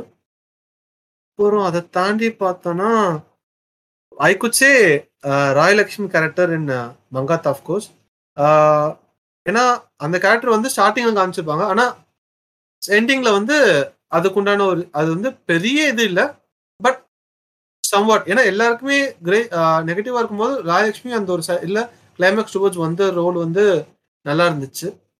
ரொம்ப சின்ன சின்ன விஷயங்கள் தான் இருக்கு. சென்னை 28ல லவ் அது ரொம்ப சின்ன ஃபேஸ், ஏன்னா அது ஃபுல்லாக பசங்களை பற்றி படம். சரோஜால ஒய்ஃப் பற்றி ஜோக்ஸ் இருக்கும், அந்த ஒய்ஃபுக்கு உண்டான ஒரு இம்பார்ட்டன்ஸே இவன் பர்ஸ் தலைக்கும் போது ஃபேமிலி முக்கியம்னு இவன் பெர்ஸ்பெக்டிவ்ல தான் இருக்கும், தவிர அவங்க பெர்ஸ்பெக்டிவ்ல ஆக்சுவலி இருக்காது. மங்காத்தால அஞ்சலி ரோல் சொல்லலாம், கண்டிப்பாக நான் ஆண்ட்ரி ரோல் சொல்ல மாட்டேன். த்ரிஷா ரோலும் கண்டிப்பாக இல்லை. அதாண்டி பிரியாணி வாய்ப்பே இல்லை. மாசே இல்லைங்க. சென்னை 28 இல்லைங்க. சென்னை 22ல ஃபேமிலி ஹேண்டில் அது கூட இவன் வந்து ஒய்ஃபுக்கு இம்பார்ட்டன்ஸ் இவங்களோட பெர்ஸ்பெக்ட் மேலோட பெர்ஸ்பெக்டிவ் தான் எல்லாமே இருக்கும். ஃபீமேல் பெர்ஸ்பெக்டிவா ஃபீமேலுக்கும் இது கொடுக்கறது வந்து லைட் டெலிகாஸ்ட் சொல்லலாம், ஃபீமேல் சென்ட்ரிக் ஃபிலிம்னு சொல்லலாமா, இல்லை ஃபீமேல் லீடு சொல்லலாம். ஆனால் கண்டிப்பாக அது நல்ல படம் கிடையாது, நல்ல சீரீஸ் கிடையாது. அப்புறம் பார்த்தோன்னா குட்டி ஸ்டோரியில் though the anthology film was bad. Actually Sangeetha தான் நடிச்சிருப்பாங்கன்னு நினைக்கிறேன். சிங்கர் சங்கீதாவோ ஆக்டர் சங்கீதா அவங்க தான் நடிச்சிருப்பாங்க. ஏதோ விடோ பற்றி ஆக்சுவலி இருக்கும் அந்த ஸ்கிரிப்ட்னு நினைக்கிறேன், if I'm remembering it right. So, and the portion comparatively okay, and victim, of course. So, நான் மன்மதிலே பார்க்கல, so I could not comment on it. மானடல அட்லீஸ்ட் ஒரு சின்ன இம்பார்ட்டன்ஸ் இருக்கு. அதெல்லாம் சொல்லுது இந்த கல்யாணி பிரியதர்ஷன் ரோலுக்கு ஏதோ ஒரு டுவோர்ஸ் அங்கங்கே கொஞ்சம் இம்பார்ட்டன்ஸ். ஏன்னா அவ சொல்லுது அவதான் ஆக்சுவலி அந்த டிஸ்கஷன் ஓப்பன் பண்ணுவா. அந்த ஹிந்துவிசம் பத்தின்னு சொல்லி ஒரு கான்செப்ட் அவ தான் ஓப்பன் பண்ணுவா. எந்த கிளைமேக்ஸையும் அவதான் ஹெல்ப் பண்ணுவா. நடுவில் ஏதோ இடத்துல கூட அவதான் ஏதோ ஹெல்ப் பண்ற மாதிரி ஒரு போர்ஷன் வச்சிருப்பாங்க. ஸோ அங்கங்க ரொம்ப இதான் மேஜரா பார்த்தோன்னா கோவால அந்த ஒரு கேரக்டர் எனக்கு நல்ல ஞாபகம் இருக்கிற ஒரு கேரக்டர் வந்து அது ஒன்று தான். ஸோ மற்றபடி ஐ கெஸ் யா அவ்வளோ இருந்துச்சு. எனக்கு தெரிஞ்சு கோவால வந்து பியா பாஜ்பாய் கொஞ்சம் இம்ப்ரெசிவா இருந்துச்சு. மற்ற எல்லா விமன் கேரக்டர்ஸும் எஸ்பெஷலி இந்த பிரியாணி ஹன்சிகாலாம் வந்து வேஸ்ட், டோட்டல் வேஸ்ட். தத்தி வேற எந்த படத்துலையும் பெருசா ஃபீமேல் கேரக்டர்ஸ்லாம் வந்து இதாகல. சேம் மங்காத்தால கூட த்ரிஷாலாம் வேஸ்ட், அண்டர் யூஸ்டு. த்ரிஷாக்கு வந்து பேட்டை வந்து ஃபர்ஸ்ட் அண்டர் யூஸ்டு, மங்காத்தா வந்து second under used movie. So எனக்கு தெரிஞ்ச VP he doesn't really care about heroines இதெல்லாம். மங்காத்தால அந்த ஒரு சாங் வச்சு சாலிட் இன்டரப்ட் அந்த சாங் வச்சு த்ரிஷா சைல இருந்து அந்த குண்டான ஒரு அந்த அந்த லவ் பிரேக் சாங் ஒன்று இருக்கும். காதல் என்பது கனவு மாதிரி மேபி அந்த ஒரு ஆஸ்பெக்ட் அந்த ஒரு டைம்ல காமிச்சிருக்கலாம். ஸோ அதுவும் படத்தை டக்குன்னு யோசிச்சேன்னா ஃபீமேல் கேரக்டருக்கு ஞாபகம் வராது. அதான் அஜித் கடைசியில ட்விஸ்ட் தான் ஞாபகம், தவிர இந்த போர்ஷன் ஞாபகம் வராது. ஸோ வெங்கட் பிரபு வந்து ஹீரோயின்ஸை யூஸ் பண்ணல, அஜித் தான் வந்து த்ரிஷாவை யூஸ் பண்ணியிருக்கிறாரு அந்த படத்துல. வெங்கட் பிரபு த்ரிஷாவை யூஸ் பண்ணல, அப்படிதான் சொல்லணும். ஸோ ஆமா, எந்த படத்துலையுமே நான் யோசிச்சு பார்த்தா பெருசா ஒன்றும் ஹீரோயின்ஸ் யாரும் அவ்வளோ பெருசா அவங்களுக்கு வந்து கேரக்டர் யாருக்கும் கொடுத்ததில்லை. நான் சொன்ன மாதிரி கோவா மட்டும்தான் ஒரு அந்த பியா பாஜ்பாய், அதுக்கும் ரொம்ப பெருசாலாம் இல்லை. நேஹா எதுக்கு வரானே தெரியாது. நான் சொன்ன மாதிரி அது ஒரு தேவையில்லாத ஒரு தேவையில்லாத கண்டென்ட்டுங்க அப்படின்ற மாதிரி தான் இருந்துச்சு அந்த படம் பார்க்கும்போது. மற்றபடி எதுவும் வேற யாரும் இல்லை. என்னை கேட்டா அந்த மன்மதலீலையில இவ கொஞ்சம் நல்லா நடிச்சிருந்தா அதெல்லாம் சரி, பட் கதை வேணும் கதை அப்படின்ற மாதிரி அந்த கதைக்கு பெருசா இம்பார்ட்டன்ஸ் அதெல்லாம் வந்து சுத்தமா இல்லை, எதுவுமே இல்லை.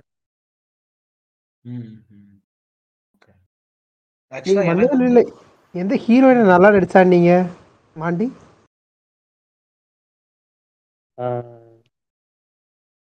பூஜா ஹெக்டேவா அவ பேர் என்ன?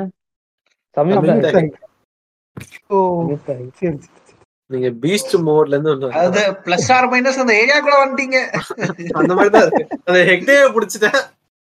பிளஸ் ஆர் மைனஸ் ஏரியா கூட வந்துட்டீங்க. அந்த மாதிரி நடந்துச்சு. இல்ல ஆக்சுவலா எனக்கு என்ன தோணுச்சுன்னா வுமன் கேரக்டர்ஸ் பேசுறப்ப ஃபோக்கஸ் கொடுத்தது இல்லதான். பட் மாநாடுல பிரியதர்ஷினி கொஞ்சம் வெயிட்டேஜ் இருந்துச்சுதான், நம்ம டினை பண்ணவே முடியாது. அந்த கேரக்டருக்கு இருந்துச்சு. அண்ட் மன்மதல் இல்லையிலுமே பார்த்தீங்கன்னா I think the story moves because of the female character. ரெண்டு ஃபீமேல் கேரக்டர் இருப்பாங்க, அவங்க பண்ற ஒரு சில முடிவுகள், ஒரு சில ஆக்ஷன் கதையே முக்கியமான திருப்பங்களுக்கு போகுது, சில இடங்களுக்கு மூவ் ஆகுது. ஸோ ஐ திங்க் இந்த ரெண்டு படங்களை தவிர மற்ற எல்லா படங்களையும் ஒரு சப்போர்ட்டிங் ரோலாக தான் பிளே பண்ணியிருக்காங்க. either no role at all or just a supporting role. அப்படிதான் அவர் பண்ணியிருக்காரு. And he has not written very extensive female characters also. ரொம்ப எடுத்து ஐ திங்க் எக்ஸப்டிங் சுந்தர் சொன்ன மாதிரி லைவ் டெலிகாஸ்ட்டை தவிர I don't think he has written that. So I think இந்த ரெண்டு படங்களை தவிர பெருசா விபி வந்து இதுல அவரே சொல்றாரு லைவ் டெலிகாஸ்ட் விபி எழுதுனதே இல்லைன்னு. சரி ஓகே, அதுவும் டிஸ்கவுண்ட் பண்ணிடலாம். அப்போ விபி பெருசா ஃபோக்கஸ் பண்ணது எல்லா படம்னா இந்த படங்கள்ல இருக்கு. மன்னதிரையில நீங்க பார்த்தா உங்களுக்கு புரியும், இந்த விமன் கேரக்டர்ஸ் எடுக்கிற ஒரு சில டிசிஷன்ஸும் ஒரு சில அவங்களுக்கு பெரிய வெயிட்டேஜ் இருக்குது. அண்ட் மாநாடுலயுமே பாத்தீங்கன்னா பிரியதர்ஷினிக்கு ஒரு பெரிய வெயிட்டேஜ் இருக்குது. நம்ம அதை டினைம் பண்ணவே முடியாது. That is a important character தான். அதை நம்ம எடுத்துட்டோம்னா கதையில பெரிய ஓட்ட. So that is there. So I think நம்ம நிறைய aspects பேசணும்னு நினைக்கிறேன். வெங்கட் பிரபுவோட டிஃப்ரெண்ட் ஃபேஸஸ், அவர் எடுத்த படங்கள், அவர் எடுக்கிற பேட்டர்ன்ஸ், அதில் இருக்கிற கேரக்டர்ஸ் எல்லாமே பேசணும். And I think Venkat Prabhu எல்லாருமே ஒத்துப்பீங்க, has had is hits and misses. நல்ல சூப்பரான வேற லெவல் படங்களும் இருந்திருக்கு, மொக்கையான படங்களும் இருந்திருக்குன்னு நினைக்கிறேன். ஐ திங்க் அவர் ரெண்டு டைப் ஆஃப் இது எடுத்திருக்காரு. நான் நினைக்கிறேன்னா வெங்கட் பிரபு ரெண்டு படம் தான். வெங்கட் பிரபு படம் நல்லா எடுக்கணும்னு யோசித்த படங்கள், பரவாயில்ல படம் எடுத்தா போதும்னு யோசித்த படங்கள். எனக்கு தெரிஞ்சு இது ரெண்டு தான் வெங்கட் பிரபுடைய படங்கள். இல்ல அவரு கரெக்ட் தான், நீ சொல்றது கரெக்ட் தான். பட் ஆனா ஹிட்ஸ் அண்ட் மிஸ்ஸஸ் இருக்கும்ல, அவர் ஒன்னு நினைச்சு எடுத்துப்பாரு, அது ஒன்னு ஒர்க் அவுட் ஆயிருக்காது. இப்ப பிரியாணி எல்லாம் பார்த்தோம்னா எனக்கு தெரிஞ்சு அவர் யோசிக்கிறப்போ செம்ம ஸ்கிரிப்டரா வேற லெவல் ட்விஸ்டரா யாரும் எதிர்பார்க்க மாட்டாங்க எடுத்துப்பாரு. நமக்கு பாக்குறப்பதான் செய்து கொண்டுமே இல்லை படத்துல அப்படின்னு. அந்த மாதிரி இப்ப சும்மா சொல்றேன், ஒரு பேச்சுக்கு சொல்றேன். அந்த மாதிரி இருக்கிறப்போ சொல்லிட்டு பேச்சுக்கு சொல்றேன். So going for coming to the last part of this podcast, நம்ம ஐ திங்க் இறுதி கட்டத்துக்கு வந்துட்டோம். நிறைய விஷயம் டிஸ்கஸ் பண்ணிட்டோம் இன்னைக்கு விபி பத்தி. Last part of this podcast, VP as a director இப்போ நம்ம அடுத்து உட்காந்து பார்க்குறோம். நம்ம எல்லாரும் ரொம்ப பிடிச்ச டைரக்டர். ஐ திங்க் வன்மம் கம்மியாக இருக்கிற டேரக்டர் நினைக்கிறேன்.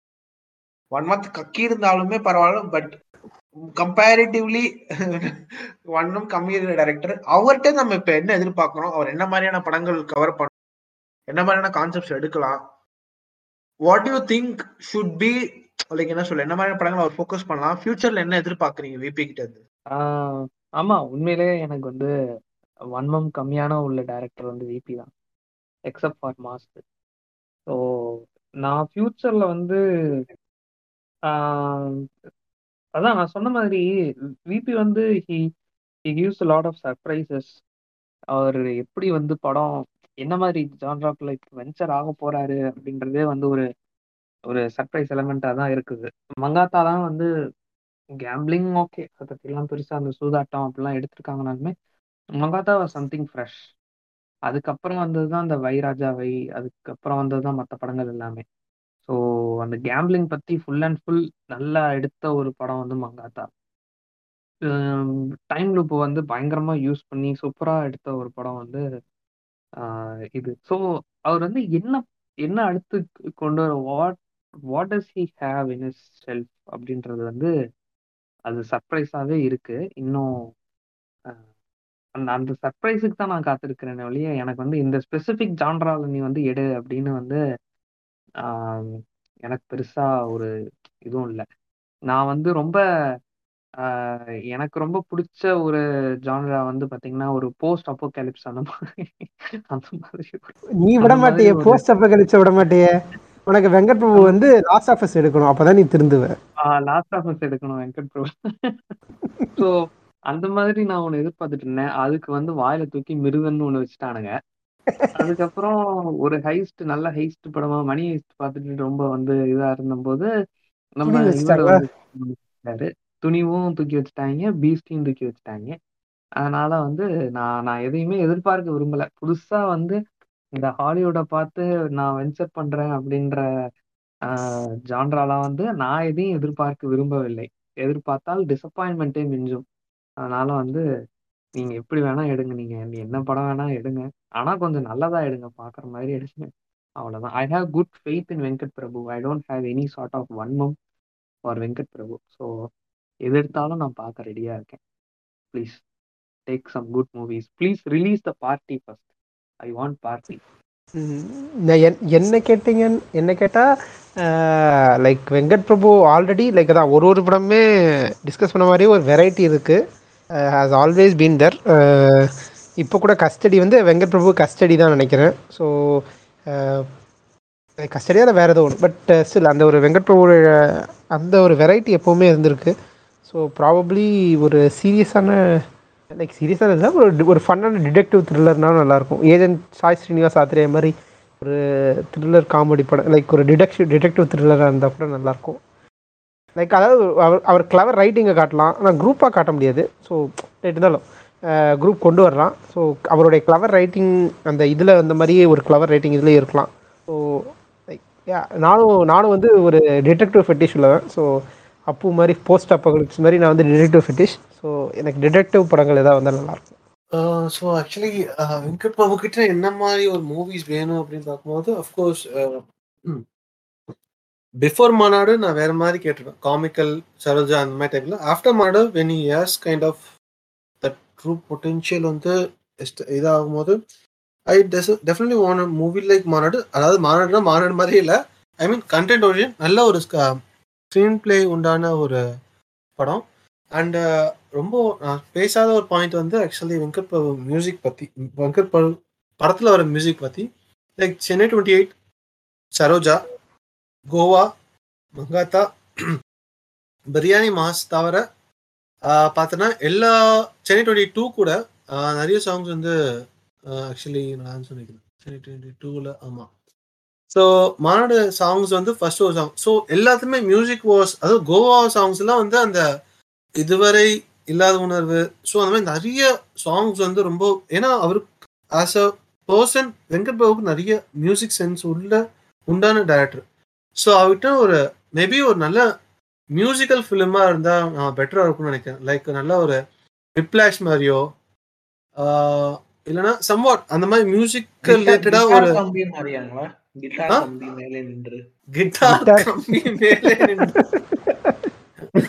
இப்ப ஜிவிஎம் மேல இருக்க வன்மத்தை இறக்குறது இல்லைங்க, அது ஏற்கனவே இருக்கேன். இப்ப என்னைய என் வாயை கிளறி விட்டீங்க அப்படின்னா நான் ஆரம்பிச்சிடுவேன் ஜிவிஎம் பத்தி. ஜிவிஎம் எனக்கு ரொம்ப பிடித்த மிகமான டேரக்டர், அவரை தனியாக செய்து கொள்கிறேன். அவருக்கு ஒரு எபிசோட் இருக்கு, நீங்க ஏற்கனவே கேட்டதில்லை நினைக்கிறேன். நீங்க வந்து நம்ம அப்புமாறன் ஜிவிஎம் இல்ல ஜஸ்ட் ஜிவிஎம்கே தனியாக ஒரு எபிசோட் போட்டிருப்பாரு. நான் மாண்டி வந்து சூப்பராக பேசியிருப்பான், லைக் ஜிவிஎம் எவ்வளோ பிடிக்கும் அப்படின்னு சொல்லிட்டு விரும்பி உருகி பேசியிருப்பான். அதை நீங்கள் கேட்டே ஆகணும், நீங்கள் மாண்டி பெருமாள் பேசுறது அதில். ஸோ மேபி அவர்கிட்ட நிறைய மியூசிக் சென்ஸ் இருக்குன்னா நான் ஒரு மியூசிக்கல் ஃபிலிம் தான் வெங்கட் பிரபு கிட்ட எதிர்பார்ப்பேன். ஏன்னா very few directors we have who knows the music sense. ஏன்னா அவர் வந்து அப்பா பெரியப்பாலேருந்து லைக் தேவர் இந்த industry regarding music and he knows how music works எந்த இடத்துல. அந்த மாதிரினா ஒரு நல்ல மியூசிக்கல் ஃபிலிமாக இருந்தால் I would be really interested. So I think இந்த எபிசோடில் வந்து நம்ம விபி பற்றி எக்ஸ்டென்சிவாக பேசிட்டோம். விபியை பற்றி பிடிச்ச விஷயங்கள், விபியை பற்றி பிடிக்காத விஷயங்கள், அவர் படங்கள் எது ஒர்க் ஆச்சு எது ஒர்க் ஆகலன்றதை நம்ம ரொம்ப டீட்டெயிலாக பேசிட்டோம்னு நினைக்கிறேன். ஐ திங்க் எனக்கு பர்சனலாக பிடிச்சது வந்து அவரோட ரைட்டிங் அண்ட் அவர் எடுக்கிற கான்செப்ட்ஸ் அண்ட் அவரை யூஸ் பண்ற ஹியூமர். இந்த மூணு ஆஸ்பெக்ட் தான் ஐ திங்க் நம்ம காமனா பேசின விஷயங்கள் ரொம்ப பெர்ஃபெக்டா யூஸ் பண்றாரு. அண்ட் மோரோவர் இன்னொரு ஒரு சின்ன பாயிண்ட், அவர் ஒரு கேங் எப்பவும் மெயின்டைன் பண்றாரு. அவரோட படங்கள்னு பார்த்தோன்னா இப்போ ஃபார் எக்ஸாம்பிள் கமல் படம் ஒரு சில கான்ஸ்டன்ஸ் இருப்பாங்க, நாசர், சந்தான பாரதி அந்த மாதிரின்னு சொல்லிட்டு ஒரு சில படங்கள்ல கான்ஸ்டன்ஸ் வந்துகிட்டே இருப்பாங்க. அதாவது விபி படங்கள்னு பார்த்தோன்னா அரவிந்த் ஆகாஷ், ஜெய், பிரேம்ஜி, அமரன், பிரேம்ஜி, அதுக்கப்புறம் அந்த பாஸ் என்கிற பாஸ்கரன் பேர் என்ன பேர் தாங்க ரொம்ப நேரம் சுப்பு சுப்பு சுப்பு சுப்பு. ஸோ இந்த மாதிரியான ஒரு சில கான்ஸ்டன்ஸ் ஒரு டீம் ஒன்று வச்சிருக்காரு. ஸோ அதெல்லாம் வந்து ஒரு நோட்டபிள் விஷயங்கள். ஸோ அவர் ஒரு காமன் செட் ஆஃப் ஆக்டர்ஸ் வச்சுட்டு அவர் எப்பவுமே ஒரு படம் கொடுப்பாரு. So I think one of the most exciting, one of the most fun directors, Venkat Prabhu. ரொம்ப என்ன சொல்லுவோம், என்டர்டைன்மெண்ட்டே வந்து என்ன சொல்லலாம், முன்னா ஒரு ஃப்ரெண்டு காமெடின்றதே ஒரு புதுசாக ஒரு ஃப்ரெண்ட்ஸோட காமெடி பண்ணுறதுனா யூஸ்வலாக அது ஒரு ட்ராக்காக இருக்கும், இல்லை அது ஒரு எலிமெண்ட்டாக இருக்கும். அந்த எலிமெண்ட்டெல்லாம் உடைச்சது படத்தோட கதையாகவே அதை வச்சு ஐ திங்க் அவர் யூஸ் பண்ணுற மாதிரி மேல் ஃப்ரெண்ட்ஷிப்ஸ்க்கு ஒரு புது இது கொடுத்துருக்காரு. அண்ட் அவருக்கு எதுவும் வருதோ அதை கரெக்டாக எடுத்திருக்காரு. அவர் வந்து ரொம்ப காம்ப்ளிகேட்லாம் பண்ணல, அவர் எது கரெக்டாக வருதோ அதை கரெக்டாக எடுத்திருக்காரு. And whatever work for him has work for. Obviously there has been misses. சில படங்கள் நல்லா இல்லை தான், அது எல்லா டேரக்டருக்கும் இருக்காது. But I think is a very earnest director and he is a director who works to entertain his audience. அந்த ஆடியன்ஸ் என்டர்டெயின் ஆகணுன்ற அந்த ஒரு விஷயத்த ரொம்ப ஃபோக்கஸ் பண்ணி எடுக்கிற ஒரு டேரக்டர். அண்ட் ரொம்ப கிரிஞ்ச எலிமெண்ட்லாம் இருக்காது அவர் படங்கள்ல. முடிஞ்ச அளவுக்கு முற்போக்காகவும் நிறைய விஷயங்கள் பண்ணியிருக்காங்க. ஃபார் இன்ஸ்டன்ஸ் கோவாவில் அந்த கே ஆஸ்பெக்டை காமிச்சது, எல்ஜிபிடிக்கு ஆஸ்பெக்டை காமிச்சதாக இருக்கட்டும், இல்லை மாநாடுல வந்து பார்த்தீங்கன்னா ஒரு முக்கியமான மெசேஜ் டெலிவர் பண்ணதா இருக்கட்டும், மங்காத்தால ஒரு பெரிய வில்லன், அதாவது ஒரு பெரிய ஹீரோ, சாரி பெரிய ஹீரோவோ பயங்கர ஆன்டி ஹீரோ ரோல்ல காமிச்சதா இருக்கட்டும், மன்மத நிலையில வந்து அடல் காமெடி அந்த மாதிரி even he has handled so complicated themes with ease. அவர் வந்து ஃபன்னான டைரக்டரும் கிடையாது, he is a person அப்படின்ற அந்த ஆஸ்பெக்ட் ரொம்ப ரொம்ப ஆழமா பதிஞ்சு. ஏன்னா அவர் காமெடி படம் தான் எடுக்கிறாரு, நமக்கு தெரியல காமெடி டைரக்டர் ஆகுற அப்படின்னு. He's a director who takes good films, who takes serious concept but also entertains. அந்த என்டர்டெயின்மெண்ட் ஃபேக்டர் வந்து மிஸ் ஆகாதுன்ற ஆஸ்பெக்டை ரொம்ப சூப்பராக பதிவு பண்ணிட்டார் அந்த டேரக்டர். ஸோ ஐ திங்க் இந்த ஆஸ்பெக்டில் VP is a very good director. And அவரை பற்றி நிறையா பேசிட்டோம், plus minus. So I think இந்த எபிசோடில் இவ்வளோதான் எங்களுக்கு சொல்கிறது. இந்த மாதிரி நாங்கள் நிறைய எபிசோட்ஸ் பண்ணுவோம், நிறைய எபிசோட்ஸ் காத்துட்ருக்கு, பைப்லைனில் இருக்குது. கண்டிப்பா நாங்க முடிஞ்ச அளவுக்கு இன்னும் ரெகுலாரிட்டி கொண்டு வர பாக்குறோம் எங்க எபிசோட்ல, எங்க டைம்ல. சோ அது வரைக்கும் tata bye bye from Movieholics. This is Bala மாமா signing off. Tata bye bye. Bye bye bye bye bye by.